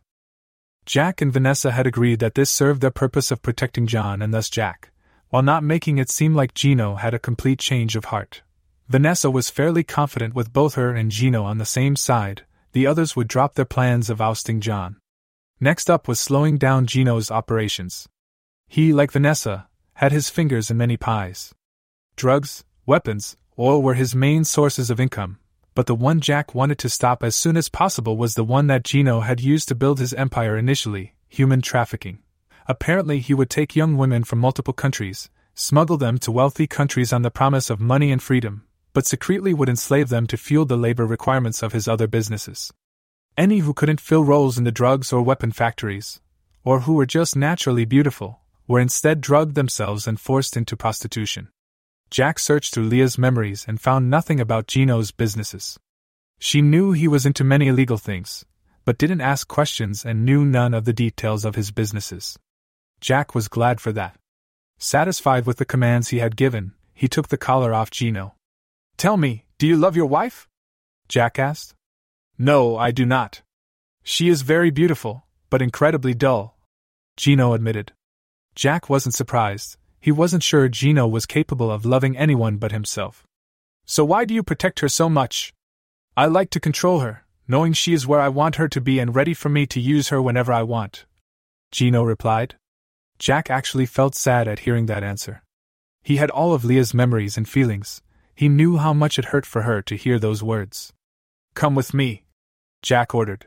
He walked through the house with Gino following behind and found George. He ordered George to drive them to the hotel.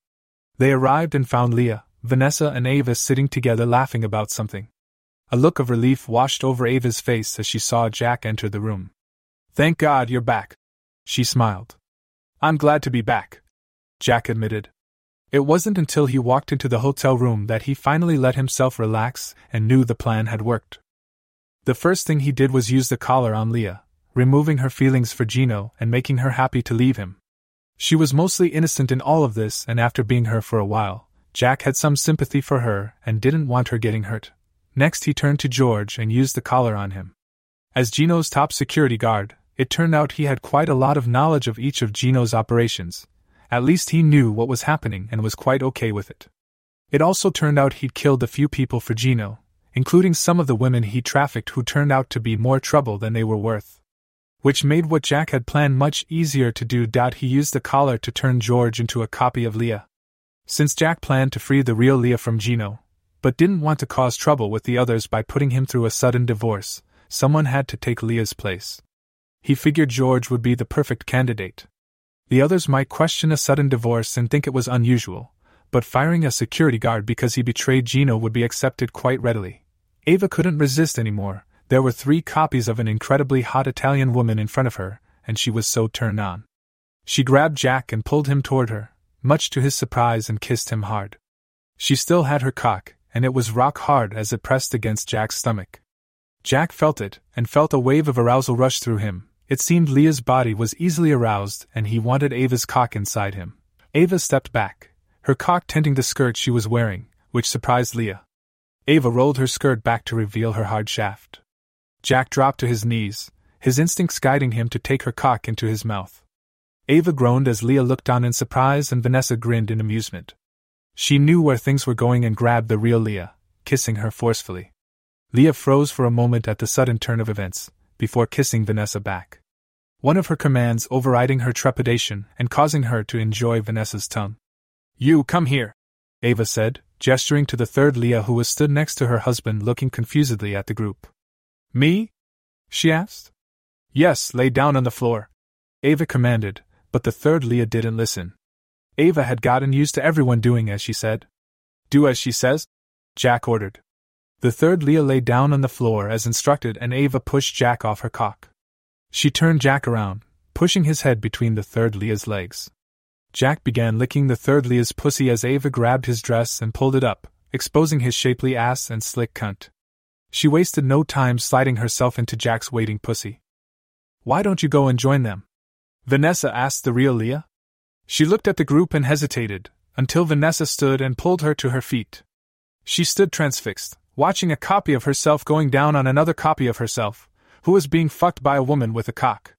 It was a very surreal experience, but she couldn't help being extremely turned on.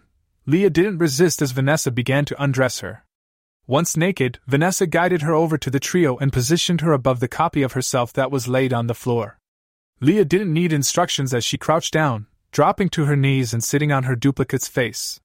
She moaned as she felt a copy of her own tongue begin licking at her folds. Ava was in heaven, she was fucking Jack while watching three copies of a beautiful woman pleasuring each other. She slammed into Jack hard as she looked over and saw Vanessa masturbating from the sofa. Gino was sat watching the whole event passively. One of his commands was that he could now only get aroused when the given permission by someone else. He'd relished keeping Leah trapped and using her, now he could only be used when other people wanted to. Jack was the first to reach orgasm. Leah's body was just too sensitive, and the feeling of Ava's cock sliding in and out of his cunt felt incredible. He moaned out, trying to continue to pleasure the Leah he'd been licking. She was close to orgasm too, rolling her hips against Jack's face. Jack focused on her clit as his body trembled in pleasure, and soon was rewarded by feeling her shudder as she reached orgasm too. The real Leah wasn't quite there, but the third Leah was too wrapped up in her own orgasm to keep licking her. Instead, she reached down and began to stroke her clit, masturbating over her duplicate's face. The whole scenario had her extremely turned on, and it didn't take long before she was coming to, her fluids coating the face below her. Watching three versions of Leah all coming was too much for Ava, and she knew she was about to come. She pulled out of Jack, who quickly turned around.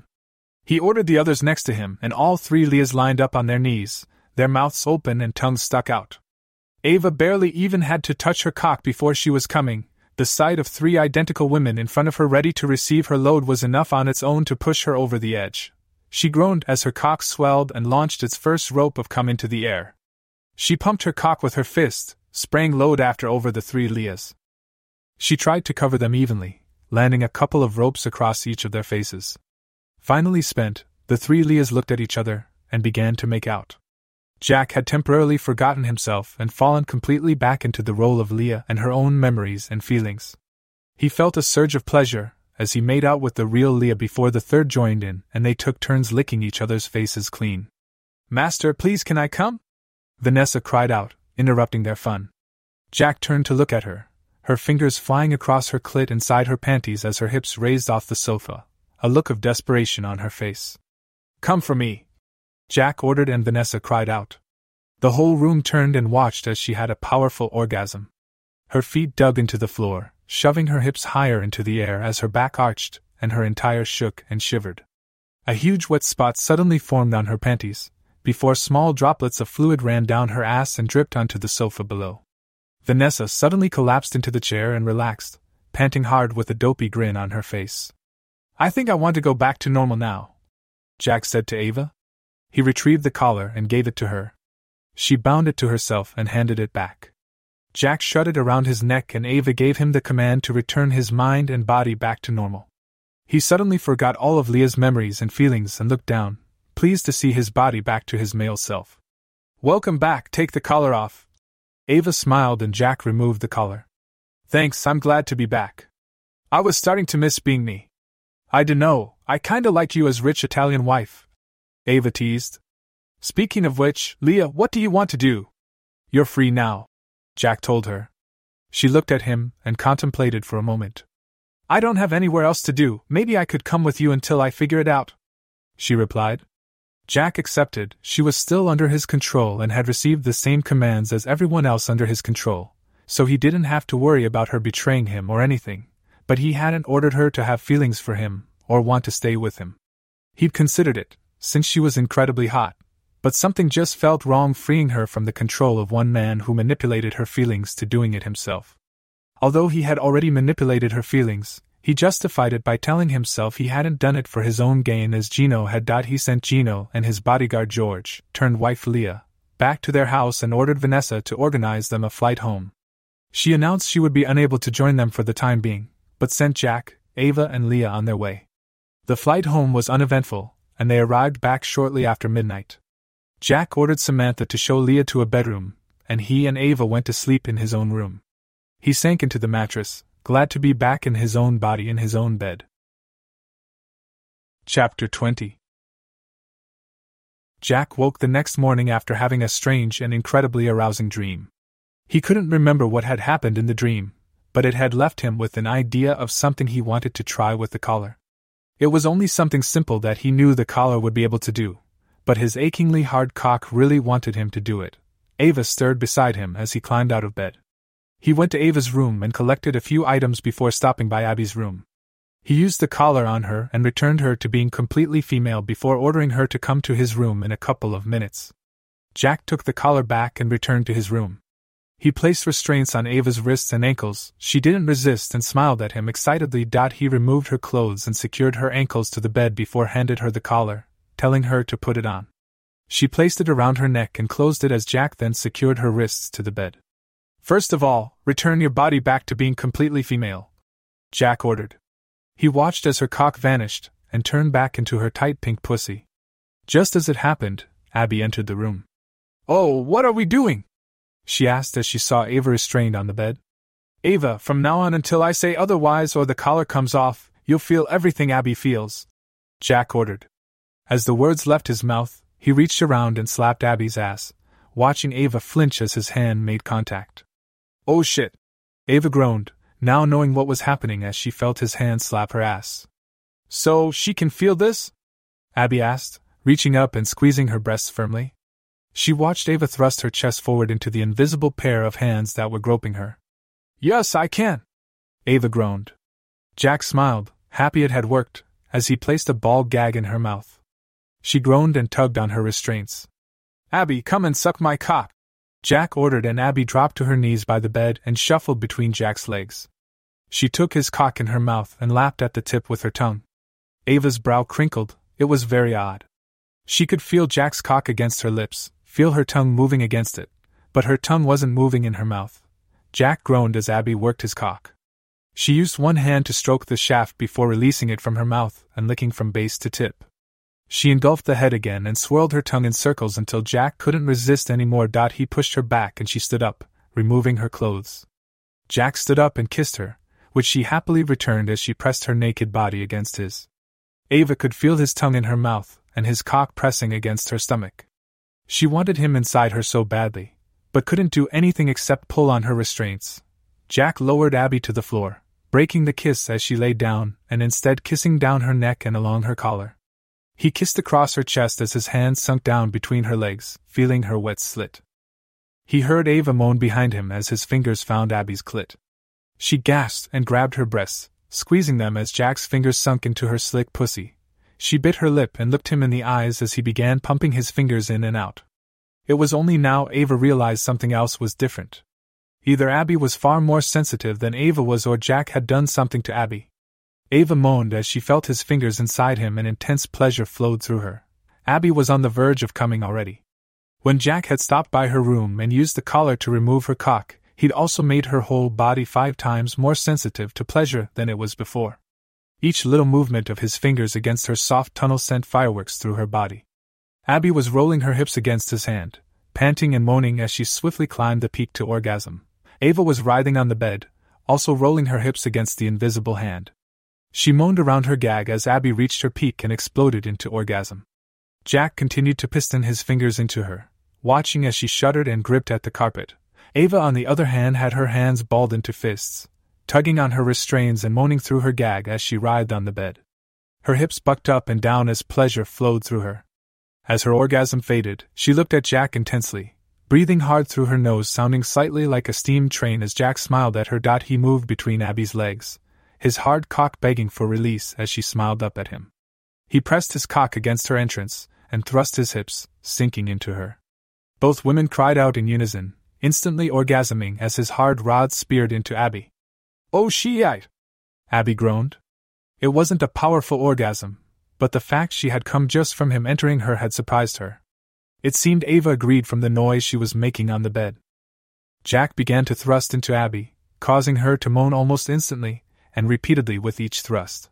He looked up at Ava, who was moaning through the gag. He could see her chest rising and falling rapidly, her hips rolling up and down on their own, and her pussy was completely soaked. It was red and engorged, showing signs of use despite nothing touching it. Her nipples were hard and erect, standing proud on her breasts and desperate for attention. Jack leaned down and took Abby's nipple into his mouth, flicking his tongue across it as he sucked on it. Both women moaned and thrust their chests out. Jack clamped the nipple in his teeth and bit down gently. Abby dug her nails into his back, her legs wrapping around him as she had another orgasm. Jack looked up to see Ava also coming again. He could see her pussy twitching, trying to clamp down on the non existent cock it could feel as she rolled from side to side as much as her restraints would allow. Ava opened her eyes to see Jack looking at her, she locked eyes with him as he thrust into Abby. She desperately wanted him on top of her, to actually have his body pressing against her, his cock buried deep inside her, his lips close enough for her to kiss. Instead, she had to just feel those things from Abby. Ava could feel her hands on Jack's back, her nails digging into his skin, her thighs pressing on the outside of his hips, her ankles resting on his ass. It was delicious, pleasurable, torture feeling all of those things, but knowing he wasn't really there. Ava made a mental note to find a way to repay Jack somehow as her body was rocked by another orgasm. This one was the most powerful, spurred on by Jack's increasingly frantic thrusting. She bit down on the gag so hard it made her jaw ache as her entire body tensed, tugging on the restraints as her muscles locked up.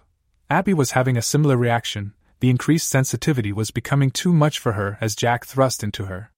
She knew he was close, but could do nothing to aid him as she started losing control of her muscles. They twitched and spasmed of their own accord, leaving her completely at the mercy of Jack's pounding. Finally, he groaned and thrust deep into her, slamming his hips down and burying his cock as deep inside her as he could as it began to pump its load into her tight tunnel. Abby moaned, even the sensation of his hot fluids hitting her insides was five times as intense. She always enjoyed the feeling, but now it was downright orgasmic. She cried out, Ava matching her as they both shuddered and trembled in pleasure.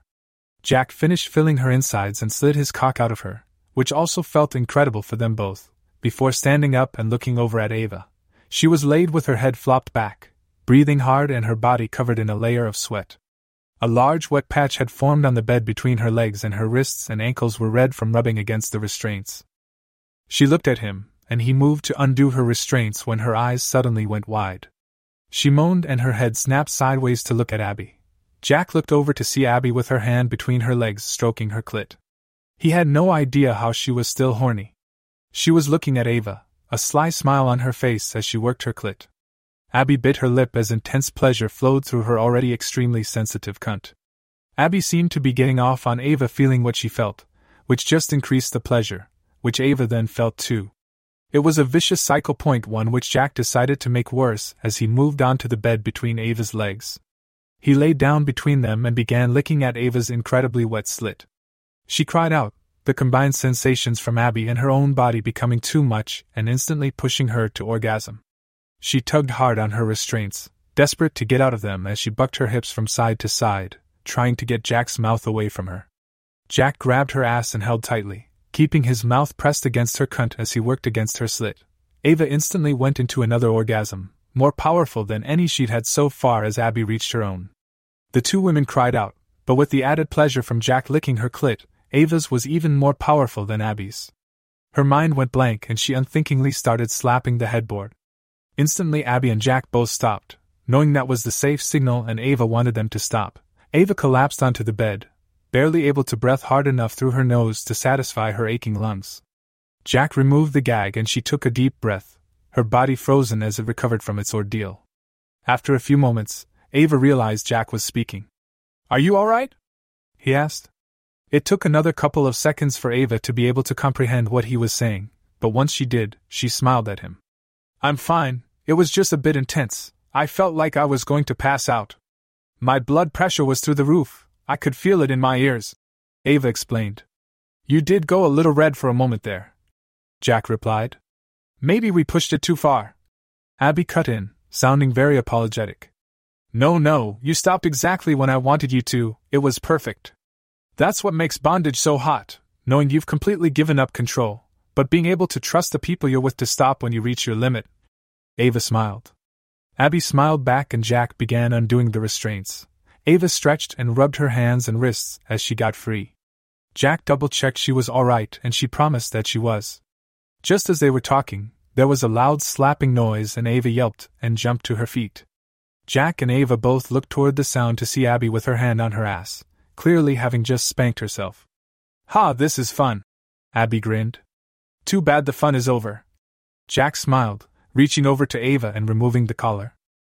Abby reached up and pinched her nipples just before he managed to remove it, causing Ava to gasp loudly as Jack unsnapped the latch. Suddenly, Ava could no longer feel the ghost fingers pinching her nipples. That was intense.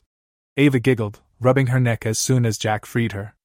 Maybe we could try it the other way later, like when I was a copy of you by the pool. Abby asked hopefully. You really want to? Jack asked, surprised. Abby nodded at him, and he just shrugged and agreed she could try it later. For now, though, he had other things he needed to do, and he went downstairs to the kitchen. Leah was there, eating a yogurt, and she smiled at him as he approached. So, how are you doing? he asked. I'm good. I owe you. I never realized what kind of person Gino really was. I guess I had my suspicions that he was into some bad things, but I never really pressed. I was in love with him, and happy to ignore his flaws. It's only now that you've removed those feelings from me that I can see just what kind of person he really is. So, you're not mad I changed your feelings? Not at all. I'm actually more fascinated by all of this. The fact you have a collar that can do such amazing things, it's incredible. I'm still learning everything it can do. Would you mind if I stayed? I want to see more crazy things. Maybe even experience them myself. If that's what you want, that's fine with me. I'm never going to complain about having a beautiful Italian woman around. Jack chuckled. I have to admit, seeing you as a copy of me was kind of hot. Really? Yes, Leah admitted, blushing slightly. I'll keep that in mind, Jack replied, winking at her. She blushed more and turned back to her yogurt. Jack wanted to flirt more, but they were interrupted as Moon entered. Oh wow! Leah muttered under her breath, she couldn't take her eyes off Moon. I'm so glad you're back, Moon said, moving behind Jack and hugging him from behind, her large breasts resting heaving on his shoulders as his head sunk into her cleavage. I'm glad to be back, Jack replied, it was true, ever since he had got home, he'd felt an unending stream of affection for the women around him. He missed them and he realized he truly loved them. He reached up and held Moon's arm, leaning his head to kiss one of them gently. She hadn't been with him long, but she was as important to Jack as Ava or Abby. So you're Leah? Moon asked. That's me. I take it you're the one called Moon that Ava told me about. I am. It's lovely to meet you. Likewise. Are you staying with us for a while? I think I will be, yes. Oh, excellent. This will be a lot of fun. Moon replied, the flirtation in her voice leaving no doubt as to what kind of fun she was talking about. Leah blushed and ate another spoonful of yogurt as Moon giggled. Want to join me for a swim? Jack asked Moon. She looked at him, her expression blank for a moment before she finally replied. No, not at the moment, thanks, she said, turning and walking from the room. Jack watched her go, her behavior odd. Is she another woman you rescued from an unloving husband? Leah asked. Not quite. She was actually a business partner of John and Vanessa. Ava transformed him into Moon. She no longer remembers that life or who she was, only that she is Moon. Jack explained. The collar has that power? Yeah, I mean it let me become a copy of you and have all of your memories. Jack reminded her. All of my memories? Leah asked, suddenly looking sheepish. Yes. Even my wedding night? You mean when you and your sister had a threesome with Gino? Jack asked. He didn't think she could blush more than she already was, but she started to resemble a tomato as blood rushed to her cheeks. Shit, no one was supposed to know about that. Don't worry, your secret's safe with me. Thanks, it's just, you're embarrassed that you found it so hot and wanted to do it again. Shut up! Leah gasped, placing her head in her hands. Jack just laughed and stood up, leaving her to her embarrassment. He went to the pool and found it was empty. Throwing his t shirt to the side, he dived in and began swimming, enjoying the peace and quiet of being alone for once. Reflecting on the last few days, Jack again had a moment of disbelief where he struggled to believe recent events had actually taken place in his life. Not only did he have a growing harem of women around him, he had taken control of a giant business, or criminal depending on your point of view, conglomerate. He heard his phone go off and swam to the side. It was a text message from Vanessa. It was a long message, multiple paragraphs, detailing all the people she believed Jack would need to take control of in order to shut down their businesses without anyone being able to undo or threaten his work. In total, it was 15 names. The rest of their group, plus a few key partners, as well as key details about each person, Jack put his phone down. He didn't need to read through it all right now. For now, he had control of Gino and Vanessa, that was a good start, and enough to protect Jack's current success with John and Frank. Although it wasn't enough to be able to shut down all the criminal enterprises the group were involved in. Another problem for another day, Jack thought to himself as he returned to swimming. He spent another half an hour swimming until his arms were sore, and he hauled himself from the pool. He grabbed a towel and dried himself off, stripping off his wet shorts and wrapping the towel around his waist. He walked through the house. It was unusually quiet, and he wondered where everyone was. Leah had left the kitchen, so Jack went upstairs to find the others. Abby and her mother were nowhere to be seen, but Jack heard a shower running in one of the bathrooms. He tried the door handle and found it unlocked. Sticking his head inside, he saw Moon in the shower and was surprised as he looked between her legs.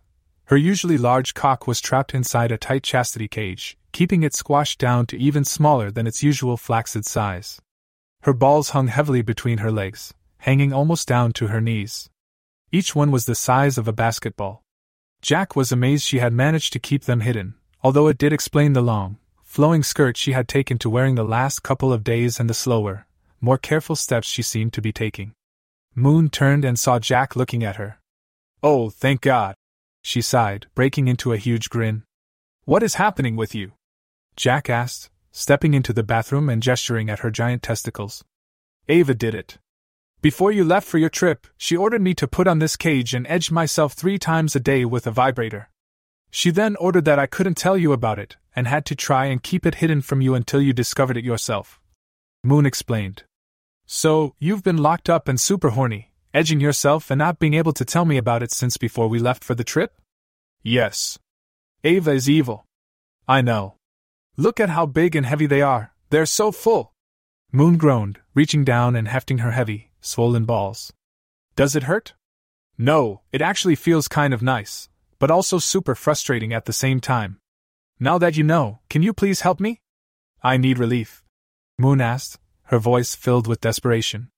Yeah, but I have an idea. Moon watched as Jack left. She stayed in the shower, waiting for a few minutes wondering what he was doing. She momentarily worried he was going to leave her like this for even longer. As much fun as edging herself had been, the command to keep it secret from Jack and knowing she'd get no relief until he knew had actually helped her control herself. But now that he knew, she felt a whole new surge of desperation to come welling up inside her. She rubbed at her cage, but felt nothing through its thick metal walls. She almost gave up waiting, the idea of going to her room and getting herself off with her vibrator crossing her mind, when the door reopened. Jack walked in, with Ava following behind him. Moon wondered if they were going to tease her even more, but then she noticed the collar around Ava's neck. Wordlessly, Ava removed her clothes and stepped into the shower in front of Moon. Ava kneeled down between her legs, reaching up and using a key to unlock the cage. Moon groaned in delight as the cage slid from her cock. Ava stroked it gently, the hot water running along its length as she coaxed it to hardness. It didn't take much until Moon was fully erect and Ava grasped her cock. Moon bit her lip, she could already feel her orgasm approaching, she was on a hair trigger. Jack sensed this and ordered Ava not to come until he said so, and she groaned in frustration. The groan soon turned into a moan as Ava took her cock into her mouth and swallowed its whole length in one go, deep throating Moon's monster meat until Ava's nose pressed against Moon's stomach. Jack dropped his towel and stepped into the shower behind Moon. Ava stayed there, kneeling obediently with Moon's cock lodged down her throat, not moving and only waiting, following the orders Jack had given her as they made their way upstairs. Jack pushed Moon's back, bending her over as she placed her hands on the shower wall. Gripping her large, firm ass cheeks, Jack parted them and pressed his cock against Moon's tight hole. With a small amount of force, his cock slipped into her ass, and she moaned loudly. She was still on a hair trigger, but with Jack's command not to come, Moon was permanently on the edge of orgasm. Her cock swelled and twitched inside Ava's throat as Jack began to thrust into her. Moon could only moan and lean heavily on the wall, wave after wave of pleasure washing through her as Jack pounded her ass, her balls swinging heavily below her. Jack looked down at Ava, who looked up at him, her mouth stretched open by Moon's thick cock. She didn't seem in distress, which meant one of his commands had worked. He'd ordered her to no longer need to breath, something that should have been impossible, and yet the magic of the collar was allowing it to happen. Jack was glad. Not only was it part of Ava's punishment, but it also meant his connection to the collar had grown even stronger. He put that thought aside for now, though, as he felt his orgasm approaching. The feeling of Moon's tight as around his cock, added with the sound of her moans and the sight of Ava with a thick cock stretching her throat, was too much for Jack. He groaned and slammed deep into Moon, emptying his load inside her. She shuddered and moaned loudly as she felt his load filling her insides. At that exact moment, Jack told her to come. Ava's body instantly responded, her mind almost blanking out as pleasure ran through every nerve ending. Her cock swelled and her scrotum tightened dramatically around her swollen balls, desperate to pump out their load as it flew down the length of her cock. Ava didn't move, staying where she had been ordered, acting as a cum dump for Moon's giant load. It flowed down her cock, into Ava's stomach, quickly filling it, Ava groaned as she felt her stomach begin to swell, ballooning outward with the sheer volume of Moon's orgasm. This was where the next command kicked in, reshaping her body, allowing it to stretch and swell to accommodate the large volume of cum flowing into it. Her stomach swelled and swelled. Moon constantly moaning and shaking. She'd never felt an orgasm like this. Each drop of cum that flowed down her cock sent new waves of pleasure to her brain. Jack stood back, watching Moon's balls as they began to shrink down, while Ava swelled up. More and more flowed into Ava, and she stayed perfectly still, not struggling or trying to escape the torrent of cum filling her up. It took a while before Moon's orgasm finally subsided, her balls now back to normal size between her legs. She stepped back on shaking legs, sliding her cock from Ava's throat. She held out a hand to Ava, using her unusual strength to haul her to her feet. Ava stood there looking extremely pregnant. If anyone saw her, they'd think she was past her due date with triplets at least. She took a careful step out of the shower, her stomach taut and firm. How do you feel? Jack asked Moon. Amazing. She smiled, leaning against the wall with a sleepy and satisfied smile on her face.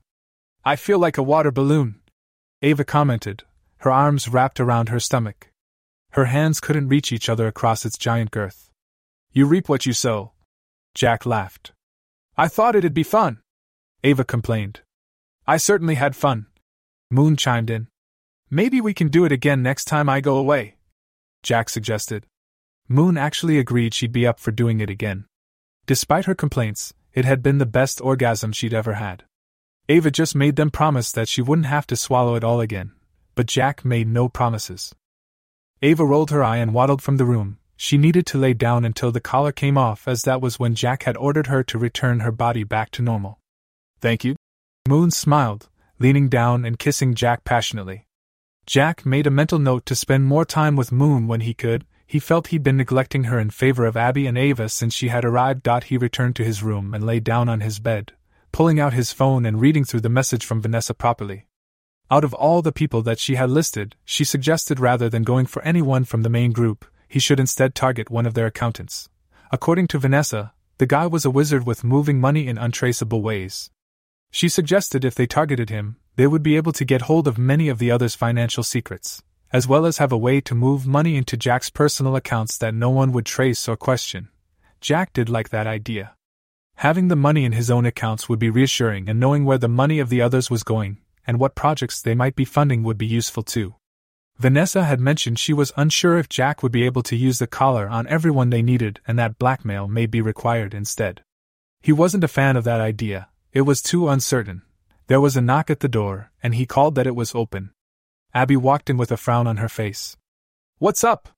Jack asked. I just dropped my mother at the airport. Her work called, and apparently something big came up she had to get back for.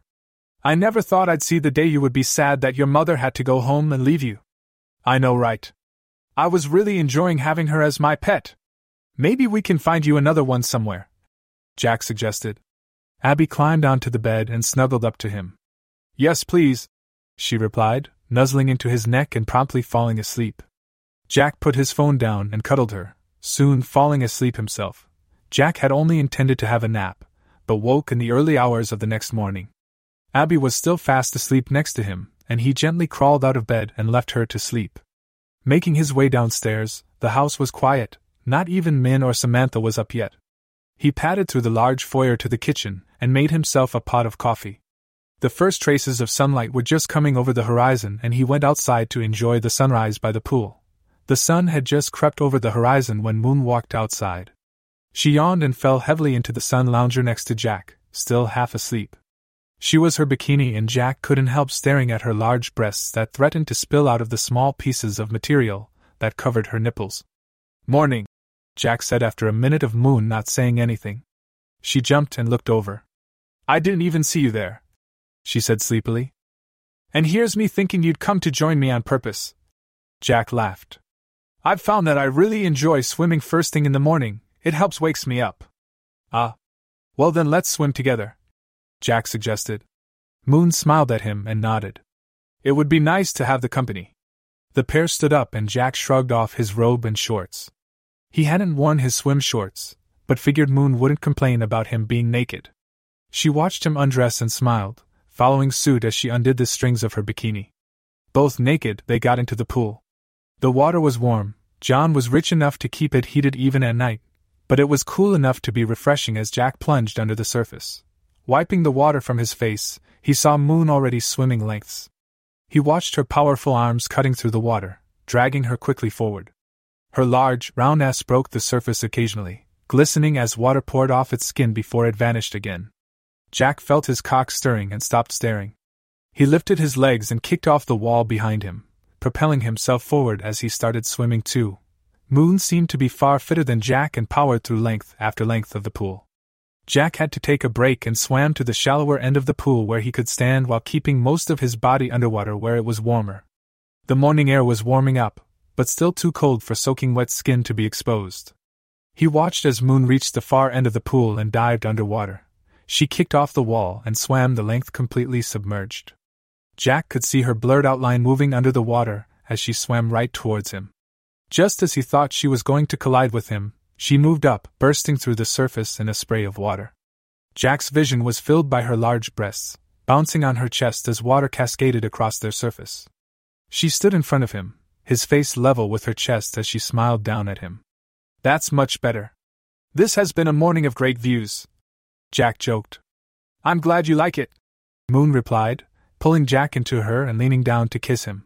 Jack kissed her back, her huge breasts pressing against his chest. That wasn't all he felt pressing against him as her huge, erect cock pushed into his stomach as she pulled him closer. She moaned into his mouth as the head of her cock rubbed against his stomach.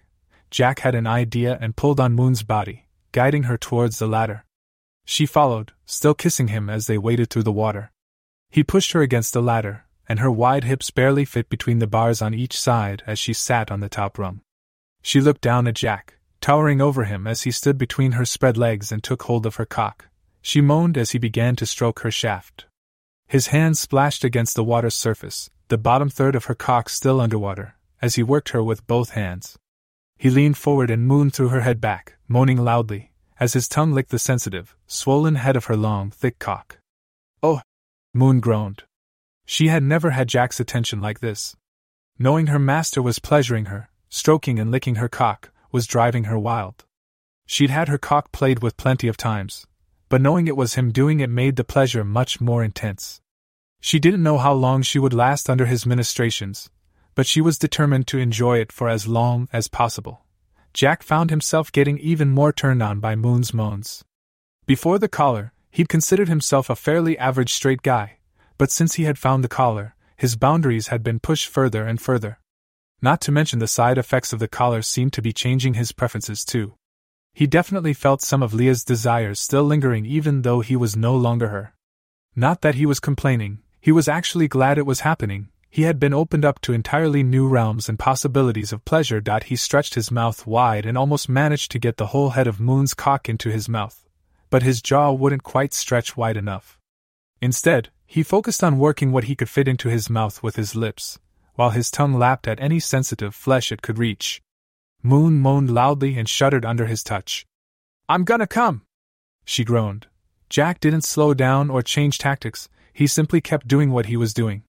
Moon grabbed his hair and groaned as her cock swelled and fired its load into Jack's mouth. He swallowed as fast as he could, but there was too much for his inexperience to keep up with, and it soon began trickling down her shaft and into the water below. He continued to stroke her slowly under her cock stopped pulsing. That was amazing. Moon sighed as Jack looked up at her. She leaned down and kissed him again, pausing briefly to lick a trail of her fluid off his chin before resuming kissing him. She reached down and grabbed his ass with both hands, hauling him from the water and onto her lap. He sat where she placed him, still kissing her, as she began to stroke his cock. It was Jack's turn to groan now as Moon stroked him. He was incredibly turned on and worked up after making Moon come. Her strong hand gripped his cock tightly, focusing on massaging the sensitive head. Her tongue invaded his mouth, trying to reach down his throat. MMMMFFF was the only warning Jack could give as his cock twitched in her hand, spraying its load over her hand and wrist while the rest went into the water. She continued to stroke him, slowing gradually as his orgasm rolled through him until he was completely spent. We're going to need to clean the pool if we keep doing this, Jack said as Moon finally broke the kiss. Isn't that one of the perks of being rich? You can pay someone else to do it for you. Moon laughed. True. Maybe we'll see if we can tease you enough that you can fill the pool one day. Jack joked. To his surprise, Moon bit her lip, seemingly excited by the thought. You two are up early. Can I make you breakfast? Min asked, cutting into the conversation. That sounds great, Jack replied, climbing off Moon and dropping back into the water. He swam to the other end and climbed out, grabbing his robe and wrapping it around himself to dry off. Moon followed, and he couldn't help watching her as she launched herself out of the water, and it cascaded down her naked body. She picked up her bikini, but didn't put it on, instead, walking inside. Jack watched her ass, shining in the sunlight as she walked inside, dripping water onto the floor. He quickly followed, finding Min had set out breakfast in the dining room. He and Moon ate, talking about their plans for the day. She had none, but Ava had mentioned potentially going shopping. Jack hadn't really thought about what he wanted to do for the day and decided he might tag along shopping with them. They piled into an SUV in the garage and set out with Ava driving. Their first stop was the local mall where the women wanted to clothes shop. They mostly looked at things for Ava, as finding things that fit Moon proved to be tricky. She was too tall and too busted for most items in the stores they visited, Jack left the women after a while, getting bored of listening to them talk about what clothes would work for various occasions. He found himself wandering into a tailor's shop. There were rows of suits and shirts hanging up. The store was clearly quite old and manned by a man who Jack guessed was in his late sixties. What can I do for you today, sir? The man asked, in a strong British accent. I don't really know. I've never owned a proper suit before, Jack admitted. The man eyed him for a moment, wondering if he should waste time on Jack. Mostly he was wondering if Jack would pay well or not. I can certainly help you with that. What kind of budget do you have? He asked. I'm not sure, honestly. How much would a nice suit usually cost? Jack asked. He figured if he was going to be dealing with a lot of business people, he probably needed an expensive suit to look the part. Well, my most expensive ones usually go for between five and ten thousand dollars the man began, expecting Jack to flinch at the number. And what do I get for that kind of price? What makes them so much better than, say, a $300 suit? Ah, well, it's all down to quality of materials and workmanship, as you would expect. For example, a good suit would use a blend of wool to create a breathable fabric, instead of synthetics that don't breathe as well. The wool blend is also more comfortable on the skin. The interlining too is made of better materials and is hand sewn instead of glued, again making the suit more breathable. Then there's the other more minor details, such as the stitching, the lapels, and cuffs. All things that can be tailored to your specifications. The man explained. So, generally, with a suit, the more expensive the better? Well, if you want to simplify it as such, then yes, that would generally be an accurate statement to make. Then let's do it. I want a suit that shows I am successful, but is comfortable enough to wear for long periods. Jack told him. Certainly, but I will have to ask again what kind of budget I am working with. The man pressed, still unsure about Jack's finances. Well, you said a nice suit can run up to 10,000, right? Then let's say that. Jack answered. The man raised an eyebrow. Certainly, although for something that expensive, I would require a partial payment up front to cover the costs of materials. I'm sure you understand. Jack smiled internally. It was clear the tailor didn't trust Jack to have that kind of money. Not surprising when he looked at himself. He was wearing his favorite pair of jeans that were slightly worn. He'd thrown on a random t shirt from his drawers that hadn't been ironed properly, and covered it up with a hoodie. He didn't exactly scream wealth, although these days people's attire no longer gave away their wealth and status. The man led him over to the till and asked how two and a half thousand to cover the costs. Jack decided to one up him and offered five thousand. To the man's credit, he only let his eyebrows raise in surprise for a moment before collecting himself again. It was only once the payment went through, he really believed Jack had the money and his entire attitude changed. Excellent, sir! My name is George, thank you for choosing my store. Now I will require taking your measurements. I'll be as quick as I can, I'm sure you have places to be. No problem, George, I'm in no rush, take all the time you need. Ah, thank you, sir. In that case, could I interest you in a cup of tea or a glass of champagne? He offered, Scooping up his tape measure and leading Jack over to small stand in front of some mirrors. He spent the next 15 minutes measuring Jack and asking about various details of the suit. Jack was overwhelmed by all of the options. Material type, patterns, stitching, pockets, tails, George offered him every customization he could think of. Not knowing much about suits, he allowed George to use his best judgment. He left the store with George promising to have his suit ready within two days, which Jack was impressed by. Although he was paying $10,000 for it, that kind of money got things done fast, it seemed. He next walked over to the electronics store at the other end of the mall. It was filled with everything from computing supplies to washing machines. Despite that, it had an extremely detailed section of computing hardware. They even sold things like additional case screws. It was one of the few computer stores left where you could buy everything you needed to custom build a computer. Most only sold pre builds or allowed you to order in custom builds, but didn't sell the hardware individually. Jack was glad. He'd built a few computers in the past. Usually cobbled together from old parts he'd scavenged online or from friends. He'd never had a brand new computer before and decided he was going to go all out now he could afford it. Six thousand dollars later, he had everything he wanted, except a graphics card. The sales assistant had been more than happy to help him pick out parts and add to the growing list. Jack presumed they were paid on commission, and he'd just given the sales assistant their biggest sale in a long time. They were at the till ringing everything up while the assistant also looked into ordering the graphics card Jack wanted into the store, saying it would be available tomorrow. Jack asked if they could instead deliver it to his house as soon as it arrived, but the assistant said they didn't offer home delivery on items they ordered in, only on pre built systems. What if I gave you $500 in cash to deliver it? Jack asked. The assistant's eyes went wide and she thought for a moment. Well, orders usually come in overnight so they're ready for the morning. I suppose I could come in early and deliver it before my shift tomorrow. Would that work? She asked, hopefully. That'd be great, here's my address. Jack replied. The woman looked at the address and back at Jack. She knew that road and knew how big the houses on it were. She promised the card would be there first thing in the morning. Jack took the rest of his purchases on a trolley back to the car. He loaded it up and returned the trolley before texting Ava and asking where she was. She replied after a few seconds, and Jack laughed as he read where they were. Of course, they were in the sex shop, he should have guessed. He found the shop a few minutes later and instantly saw Moon. She towered over the shelves and stands. He made his way over and found Ava was nowhere to be seen. Where's Ava? Talking with the owner. Apparently, They know each other and Ava is getting a custom order or something. Moon explained. Jack wondered what she was ordered, but was distracted when he saw Moon picking up a box. It was large, and he moved to see what it was. What do you think? Moon asked, holding the box out. It was a fuck machine. A dildo on a pole attached to a wheel, causing the dildo to automatically thrust back and forth at whatever speed you wanted. Jack could tell Moon was quite excited by the idea and he told her to buy it. Oh, that'll go perfectly with Moon's new outfit. Ava smiled, looking at the fuck machine as she appeared from the back with another woman. She was short and pale, almost as pale as Moon. She was pretty, with dark makeup and long black hair and a ponytail, THS sides of her head were shaved. Large breasts and wide hips gave her an extreme hourglass figure, as a tight corset crushed in her waist. This is Kitch. Nice to meet you. Kitch smiled as she began ringing up the fuck machine.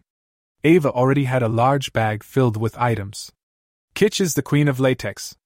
She can make anything from it, and her outfits are so sexy. Getting something custom made? Jack asked. Actually, something for Moon. For me? Yeah, Ava designed something for you, but I'll need to take some measurements.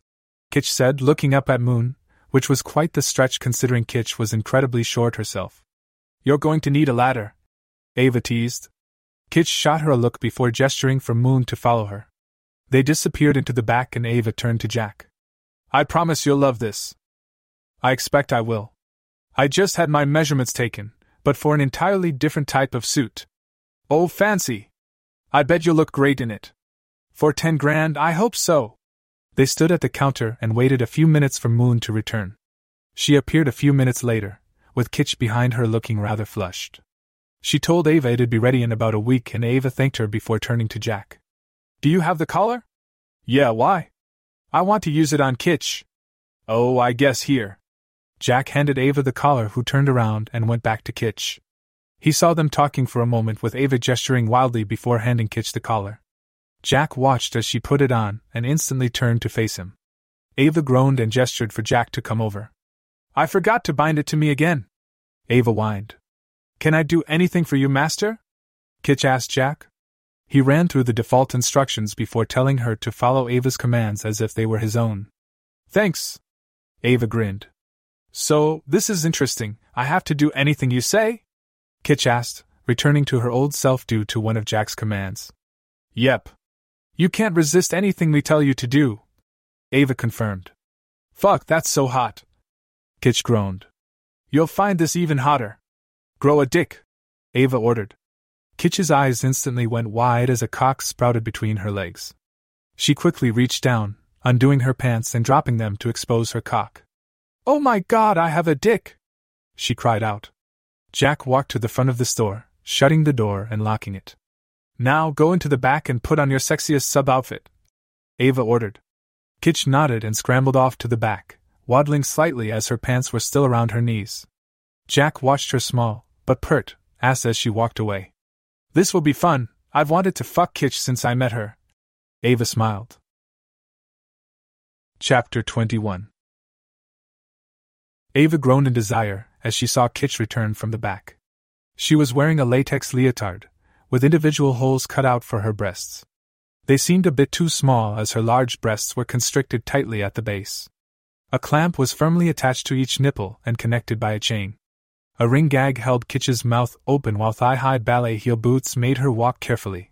The leotard was clearly not designed with a cock in mind as it sat crushed under the material, the outline of her erection clear as it was pressed against her stomach. Kitch turned, showing the latex almost disappearing between her pert, round ass cheeks that were spread slightly by the large flared base of the butt plug she was wearing. Lay down and don't move, Ava ordered. Kitch did as she was told, and Ava kneeled beside her. Ava reached down and stroked the length of Kitch's cock through the shiny material. Kitch moaned and resisted the urge to thrust against Ava's hand as she followed the command to not move. Ava grasped the side of the leotard at Kitch's crotch, tugging firmly and freeing Kitch's cock from its confines. Moon, get naked and ride her, Ava ordered. Moon jumped in surprise, she hadn't expected to take part in this, but she quickly removed her clothes. Her cock was already achingly hard as she straddled Kitch and lowered her large round ass onto the shorter woman's cock. Kitch moaned as her cock sunk into Moon's ass. The sensation was amazing and completely alien to her. She couldn't control herself as her cock pulsed and emptied its load inside Moon. Coming already? Tut tut, I didn't give you permission. It's okay, I'll forgive you just this once, but don't you dare let your cock go soft. Ava ordered. Kitch moaned as her cock grew to new levels of erect inside Moon and Moon began to ride up and down on it. Ava stood up and turned to Jack, kissing him firmly and stroking his cock through his pants. He was already hard and she slowly undressed him as Moon moaned behind them. Kitch groaned through her ring gag. I've got a picture in my head and I really want to see if it could work. Ava smiled at Jack. What are you thinking? He asked out a few moments later. Moon was on all fours with Kitch standing behind her, fucking her doggy style. Moon was tall enough that Kitch could stay standing, albeit with a wide stance, and still fuck her. Jack was stood, straddling Moon's back, facing toward Kitch, who was bent forward.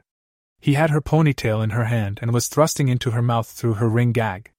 Saliva ran freely from her mouth, down her chin and along his cock, dripping down onto Moon's back. Fuck, that's so hot! Ava groaned, stroking her clit as she stood to one side watching the scene in front of her. I thought you wanted to fuck her. Jack asked. I do, but she's always so bossy when we talk, it's nice seeing her reduced to my plaything like this for once. You're right though, I can't wait any longer.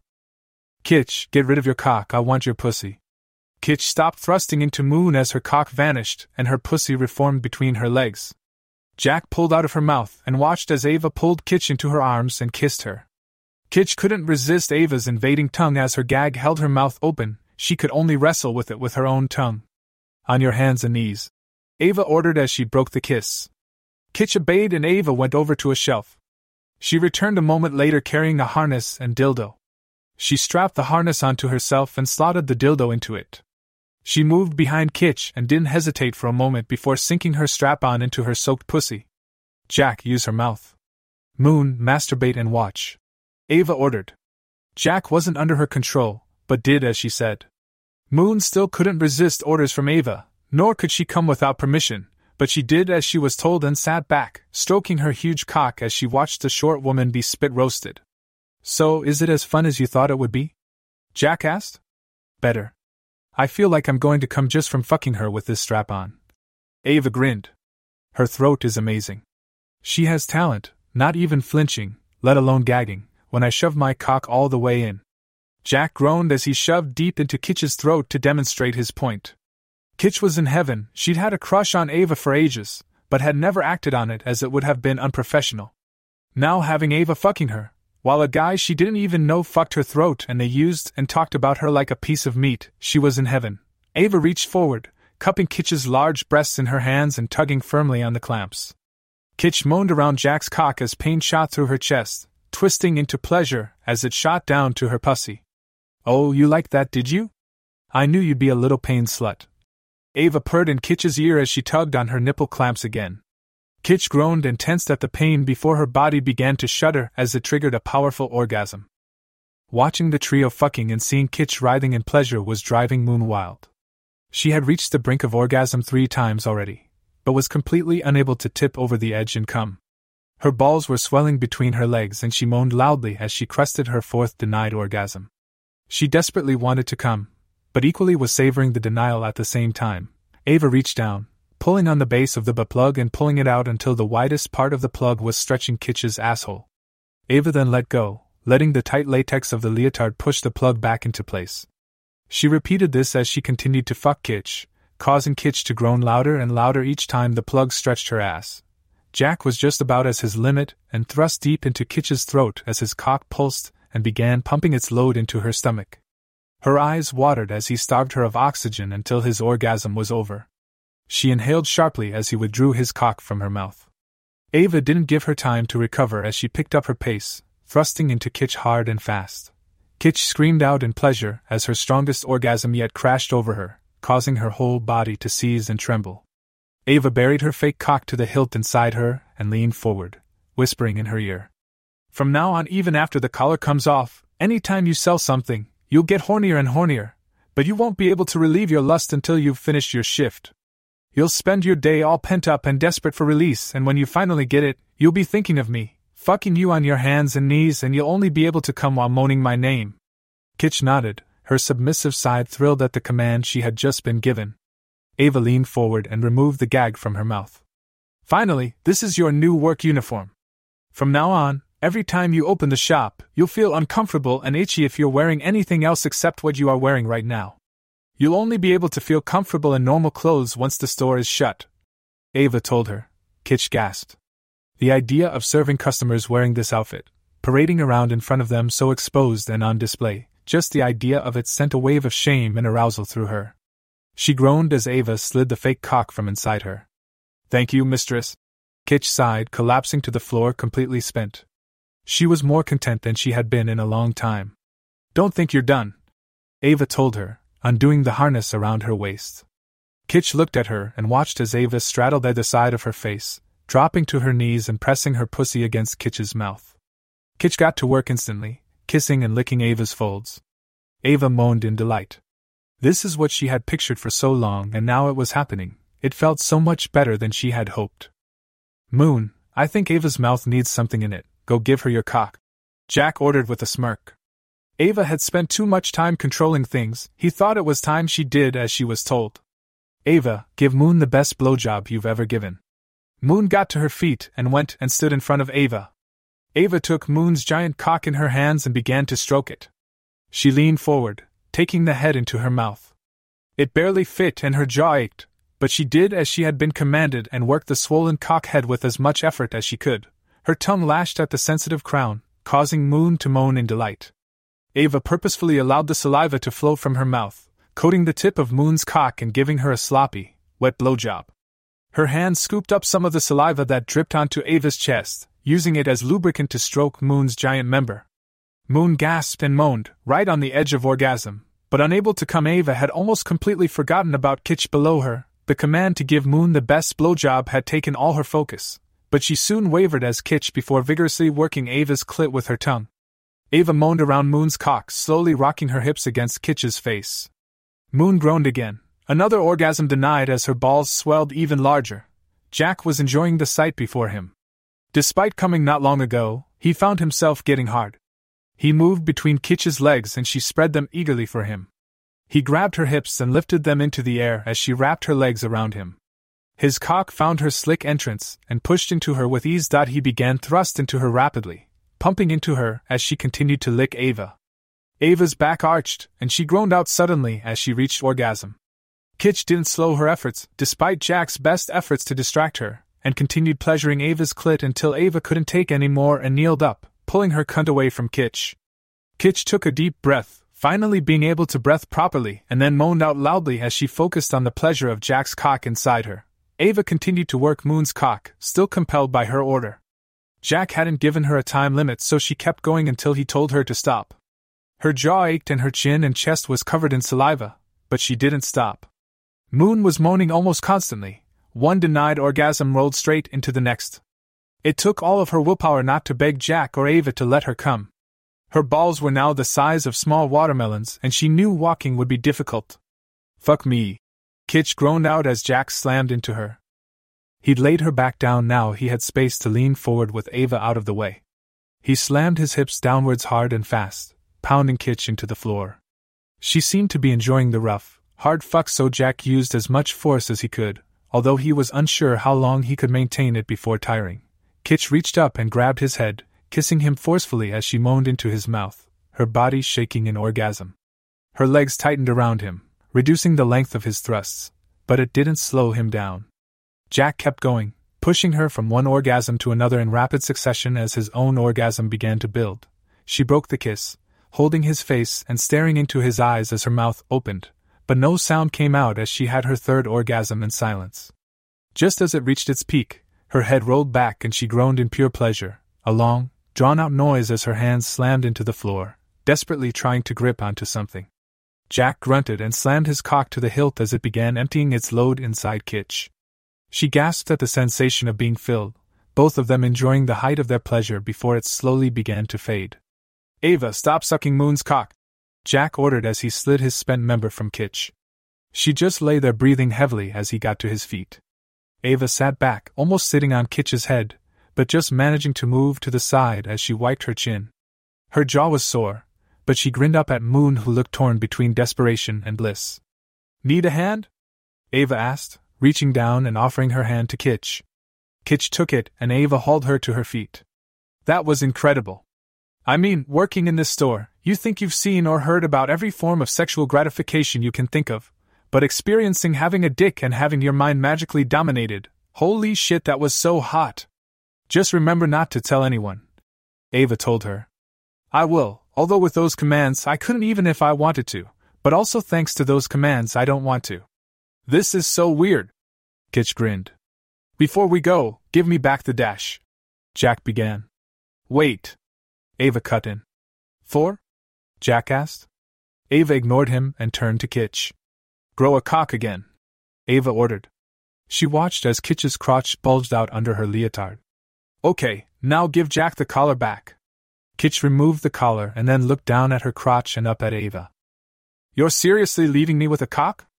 Only for a few days, I'll bring the collar when I come to pick up my order. Ava grinned. She was of the belief that every woman should get to experience it, and didn't watch Kitch missing out. She also thought it'd be funny because Kitch seemed to have forgotten she had to wear her current outfit for work. A few days getting to experience what having a dick is like, I can live with this. Kitch grinned. Then I'll see you in a few days. Ava smiled, leaning down and kissing Kitch lightly on the lips. She then turned and gathered up her discarded clothes and got dressed. Moon did the same, sliding up her skirt that only just covered her enlarged testicles. The trio left the shop, with Moon walking very carefully as they returned to the car. Neither Jack nor Ava addressed her current situation, but Jack had an idea forming. They returned home and Ava and Moon went to shower. Jack went out to the pool to find Leah sunbathing alone. She watched him as he got into the pool and began to swim. She was curious about Jack. He had spent time as her, had her memories and feelings, and knew her better than anyone else could ever possibly know her.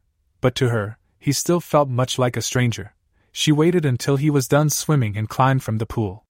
She watched the water run down his body as he approached her, and saw his eyes roaming across her long legs and flat stomach, lingering momentarily on her breasts before he looked her in the eye. How are you doing? he asked with a smile.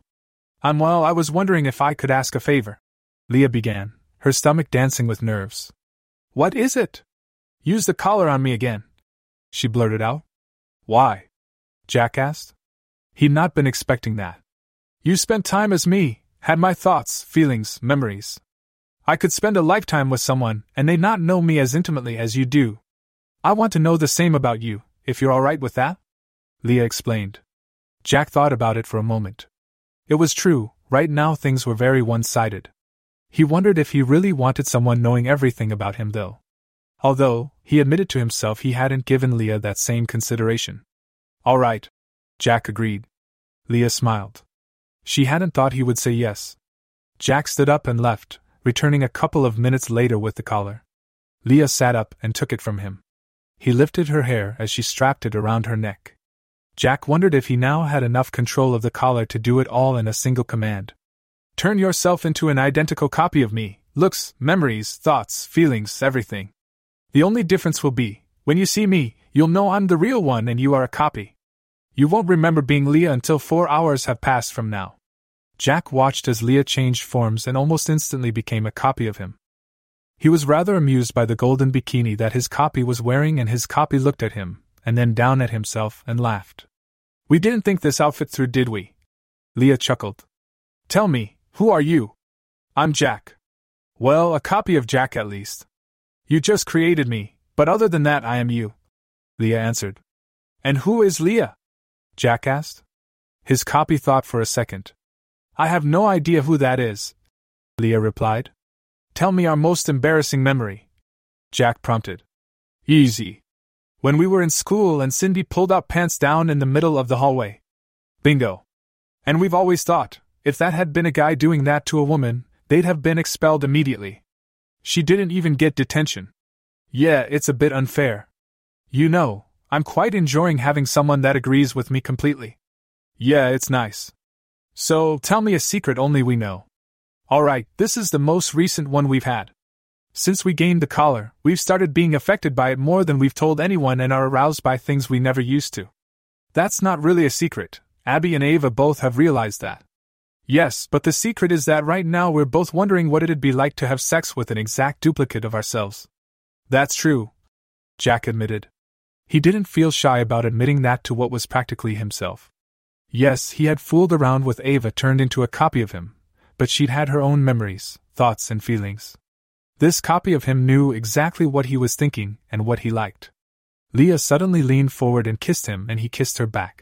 Their hands roamed each other's bodies before finding their way downward. Jack's into his copy's bikini bottoms, and theirs into his shorts. They found each other's cocks and stroked them as they made out. It was the copy that broke the kiss first, kissing his way down Jack's body and along his stomach as he pulled down Jack's shorts. He pulled Jack to the floor, laying him down as the copy turned around. He swung his leg over Jack's head before leaning forward and taking Jack's cock in his mouth. Jack tugged the copy's bikini bottoms to one side, freeing his cock before Jack took it into his mouth. The both groaned as they sucked each other's cock, licking and teasing all the spots they knew they loved the most. It didn't take long before they both felt their orgasms approaching and knew exactly when to stop. Without saying anything, they both knew what to do next as Jack rolled over and lifted his ass into the air while the copy moved behind him. He felt his hands on his hips as the copy pressed his cock against Jack's ass. Jack groaned, his cock felt huge, spreading his ass open, and he moaned as the thick head sunk inside him.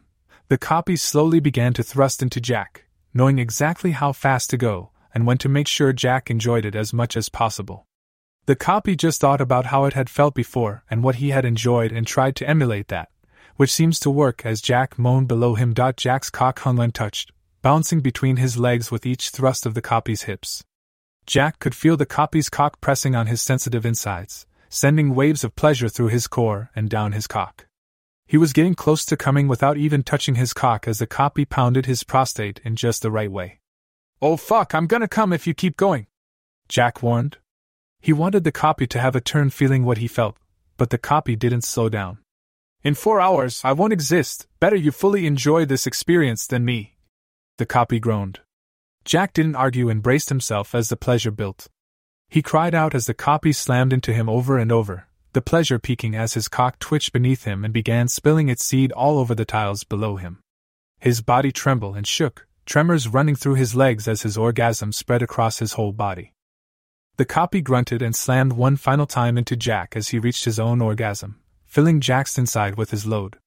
He collapsed forward onto Jack's back, panting hard as they both recovered. He slowly extricated himself from Jack and sat back. They both looked over as there was suddenly a cheer from the doorway. Whoa, what a show! Abby giggled, clapping as she grinned at them.